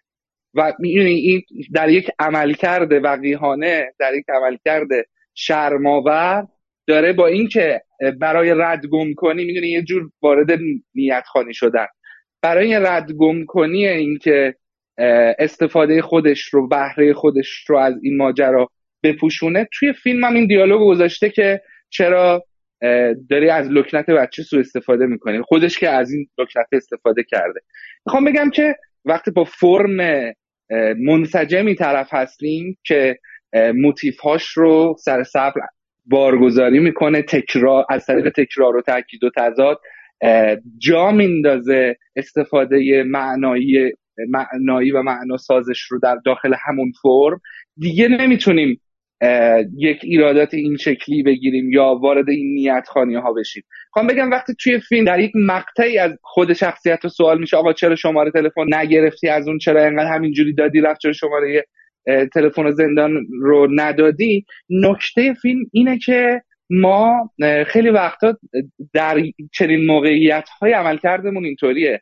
خیلی همونقدر که ما در حین تماشای فیلم از این مقطع گذشتیم تا وقتی که فیلم ازش سوال نکرده برای خودمون هم جدی نشده این فیلمه که داره افشا می‌کنه این بخش خودش رو. این ایرادی نیست که ما کشف کرده باشیم از جهان اثر بخاطر همین برای من اون صحنه اوج فیلم چون صحنه نقطه اوج فیلم نامه است اوج, اوج فیلم و مهمترین صحنه فیلم همون صحنه که بالاخره رحیم بیرون میریزه و شورش می‌کنه و با آقای تاهری درگیر میشه و نمی‌ذاره دیگه اون فیلم از لکنت بچهش پخشه در حالی که ما مای مخاطب فیلم فرهادی و خود فرهادی فیلمساز اون لکنت رو نمایش داده توی فیلم گذاشته و مای مخاطب هم دیدیمش. چه بسا که مثل مخاطبای اون فیلمی که حذف میشه داخل فیلم که هرگز ندیدنش. احساساتی هم شده باشیم. اینجا فیلمساز وقتی توی یک صحنه اینطوری رو خیلی قرضدار خیلی با جهان بیرون خودش در ارتباط و با اتفاق درونی خودش یعنی اتفاق داستانی خودش هماهنگ انجام میده. یعنی در تضاد با یعنی اینجوری توضیح بدم. یه فیلمی قهرمان داره میگه شخصیت داره میگه که این فیلم نباید پخشه ولی ما اون فیلم رو دیدیم. ما مخاطب اون فیلم رو دیدیم.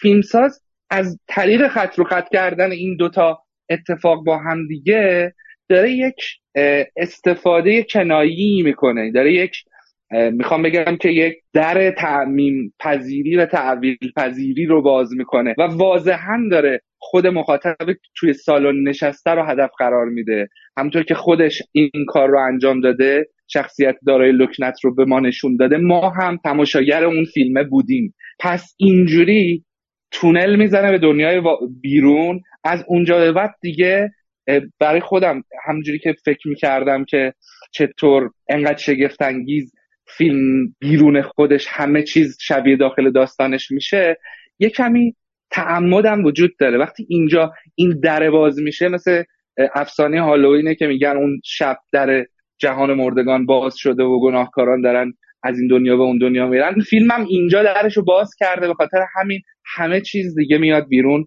و یکی میشه. حالا حداقل این تحویلیه که از این قضیه دارن به خاطر همین توی نقد هم پیدا می‌کنه و انگار منتقدین شبیه شخصیت های داخل فیلم میشن.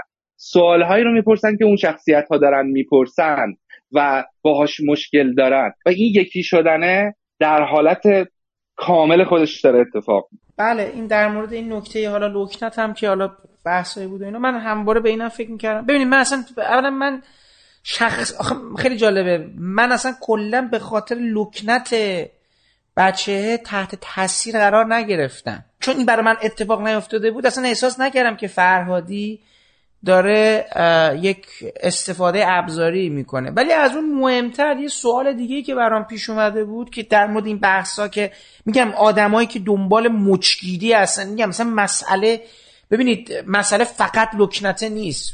لکنته یکی از تمام چیزهایی که با فیلم فرهادی مشکل دارن و اساسا فیلم چون فیلم فرهادیست می‌تونه این همه مشکل درست کنه. من برگردم به اون صحبت اولم. شخصا اعتقاد دارم فیلم های فرهادی این پتانسیل رو ایجاد می‌کنن که حالا چه دو نفره چه یه نفره چه سه نفره چه کلاپاسی. ما ساعتها دربارهش صحبت کنیم. حتی جایی که داره شکست می‌خوره توز... بخوایم آدمای دیگه ای رو قانعشون کنیم یا براشون توضیح بدیم که چرا فکر نمی کنیم شکست خورده و برعکس چرا فکر می‌کنیم برای پیروزیش استدلال بشینیم. واقعا باید اذعان کنیم در طول دو دهه گذشته چند فیلم ساز ایرانی نسل قدیم نسل دوم سوم چهارم دهه هشتادی دهه هفتادی نمی‌دونم دوم خوردادی اصولگرا اصلاح طلب نمی‌دونم سکولار دینی اپوزیسیون پوزیسیون هر چی با هر رویکردی شورشی زیرزمینی خط شکن تابو شکن. اصلا من در مورد آدمایی که تابو شکستن تو این سوالا می‌خوام صحبت کنم.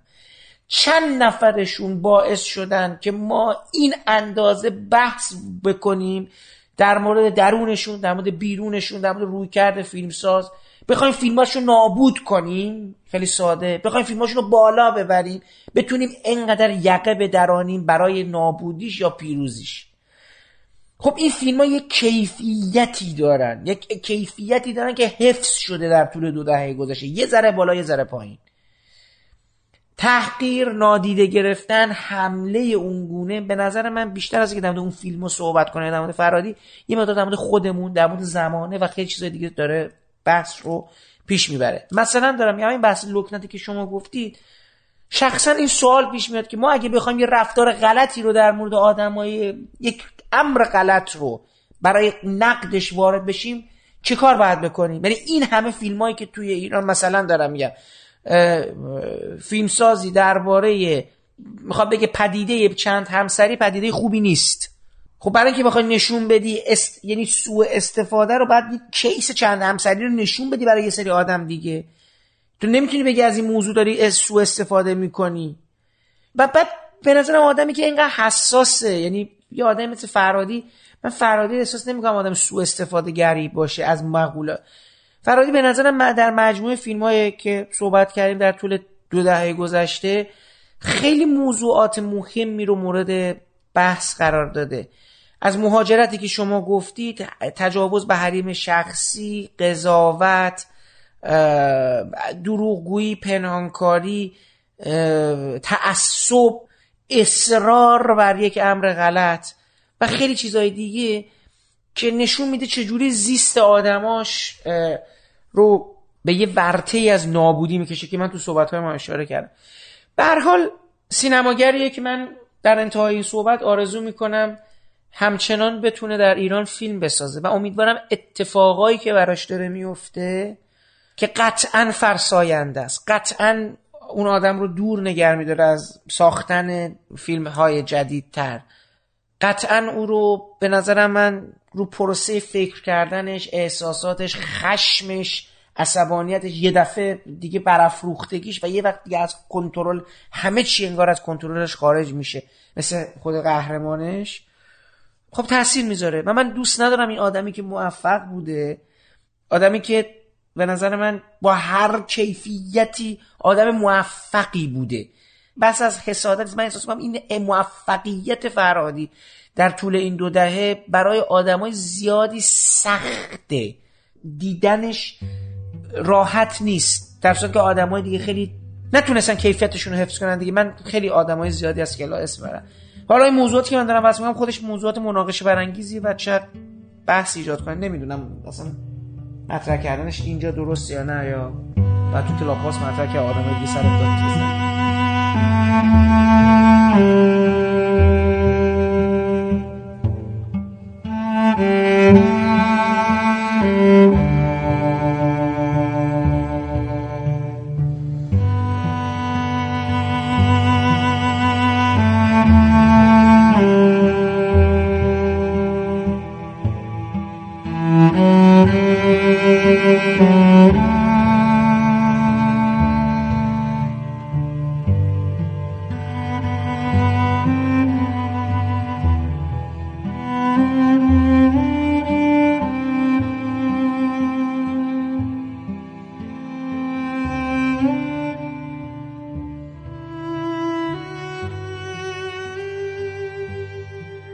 پادکستم همینجا به پایان می‌رسه و من امیدوارم صحبت های آقایان پویا سعیدی، نوید پور محمد رضا و حسین معززینیا درباره فیلم قهرمان برای شما مفید و شنیدنی بوده باشه.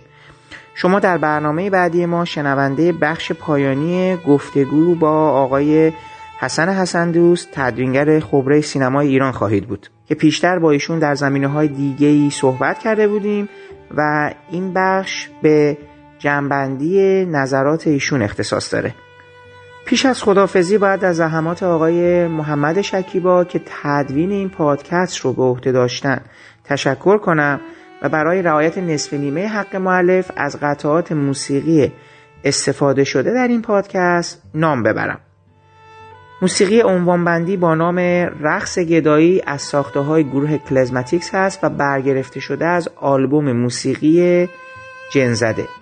باقی قطعات عبارتند از بخشهایی از پیشپرده تبلیغاتی فیلم قهرمان با اجرای امیر جدیدی، سحر گلدوست، محسن تنابنده و فرشته صدر عرفایی بخشهایی از موسیقی متن فیلم گذشته ساخته یولی ان اوگنی گالپرین بخشهایی از موسیقی متن فیلم جدایی نادر از سیمین ساخته ستار اورکی. بخشهایی از موسیقی استفاده شده در فیلم درباره الی ساخته آندرا باور.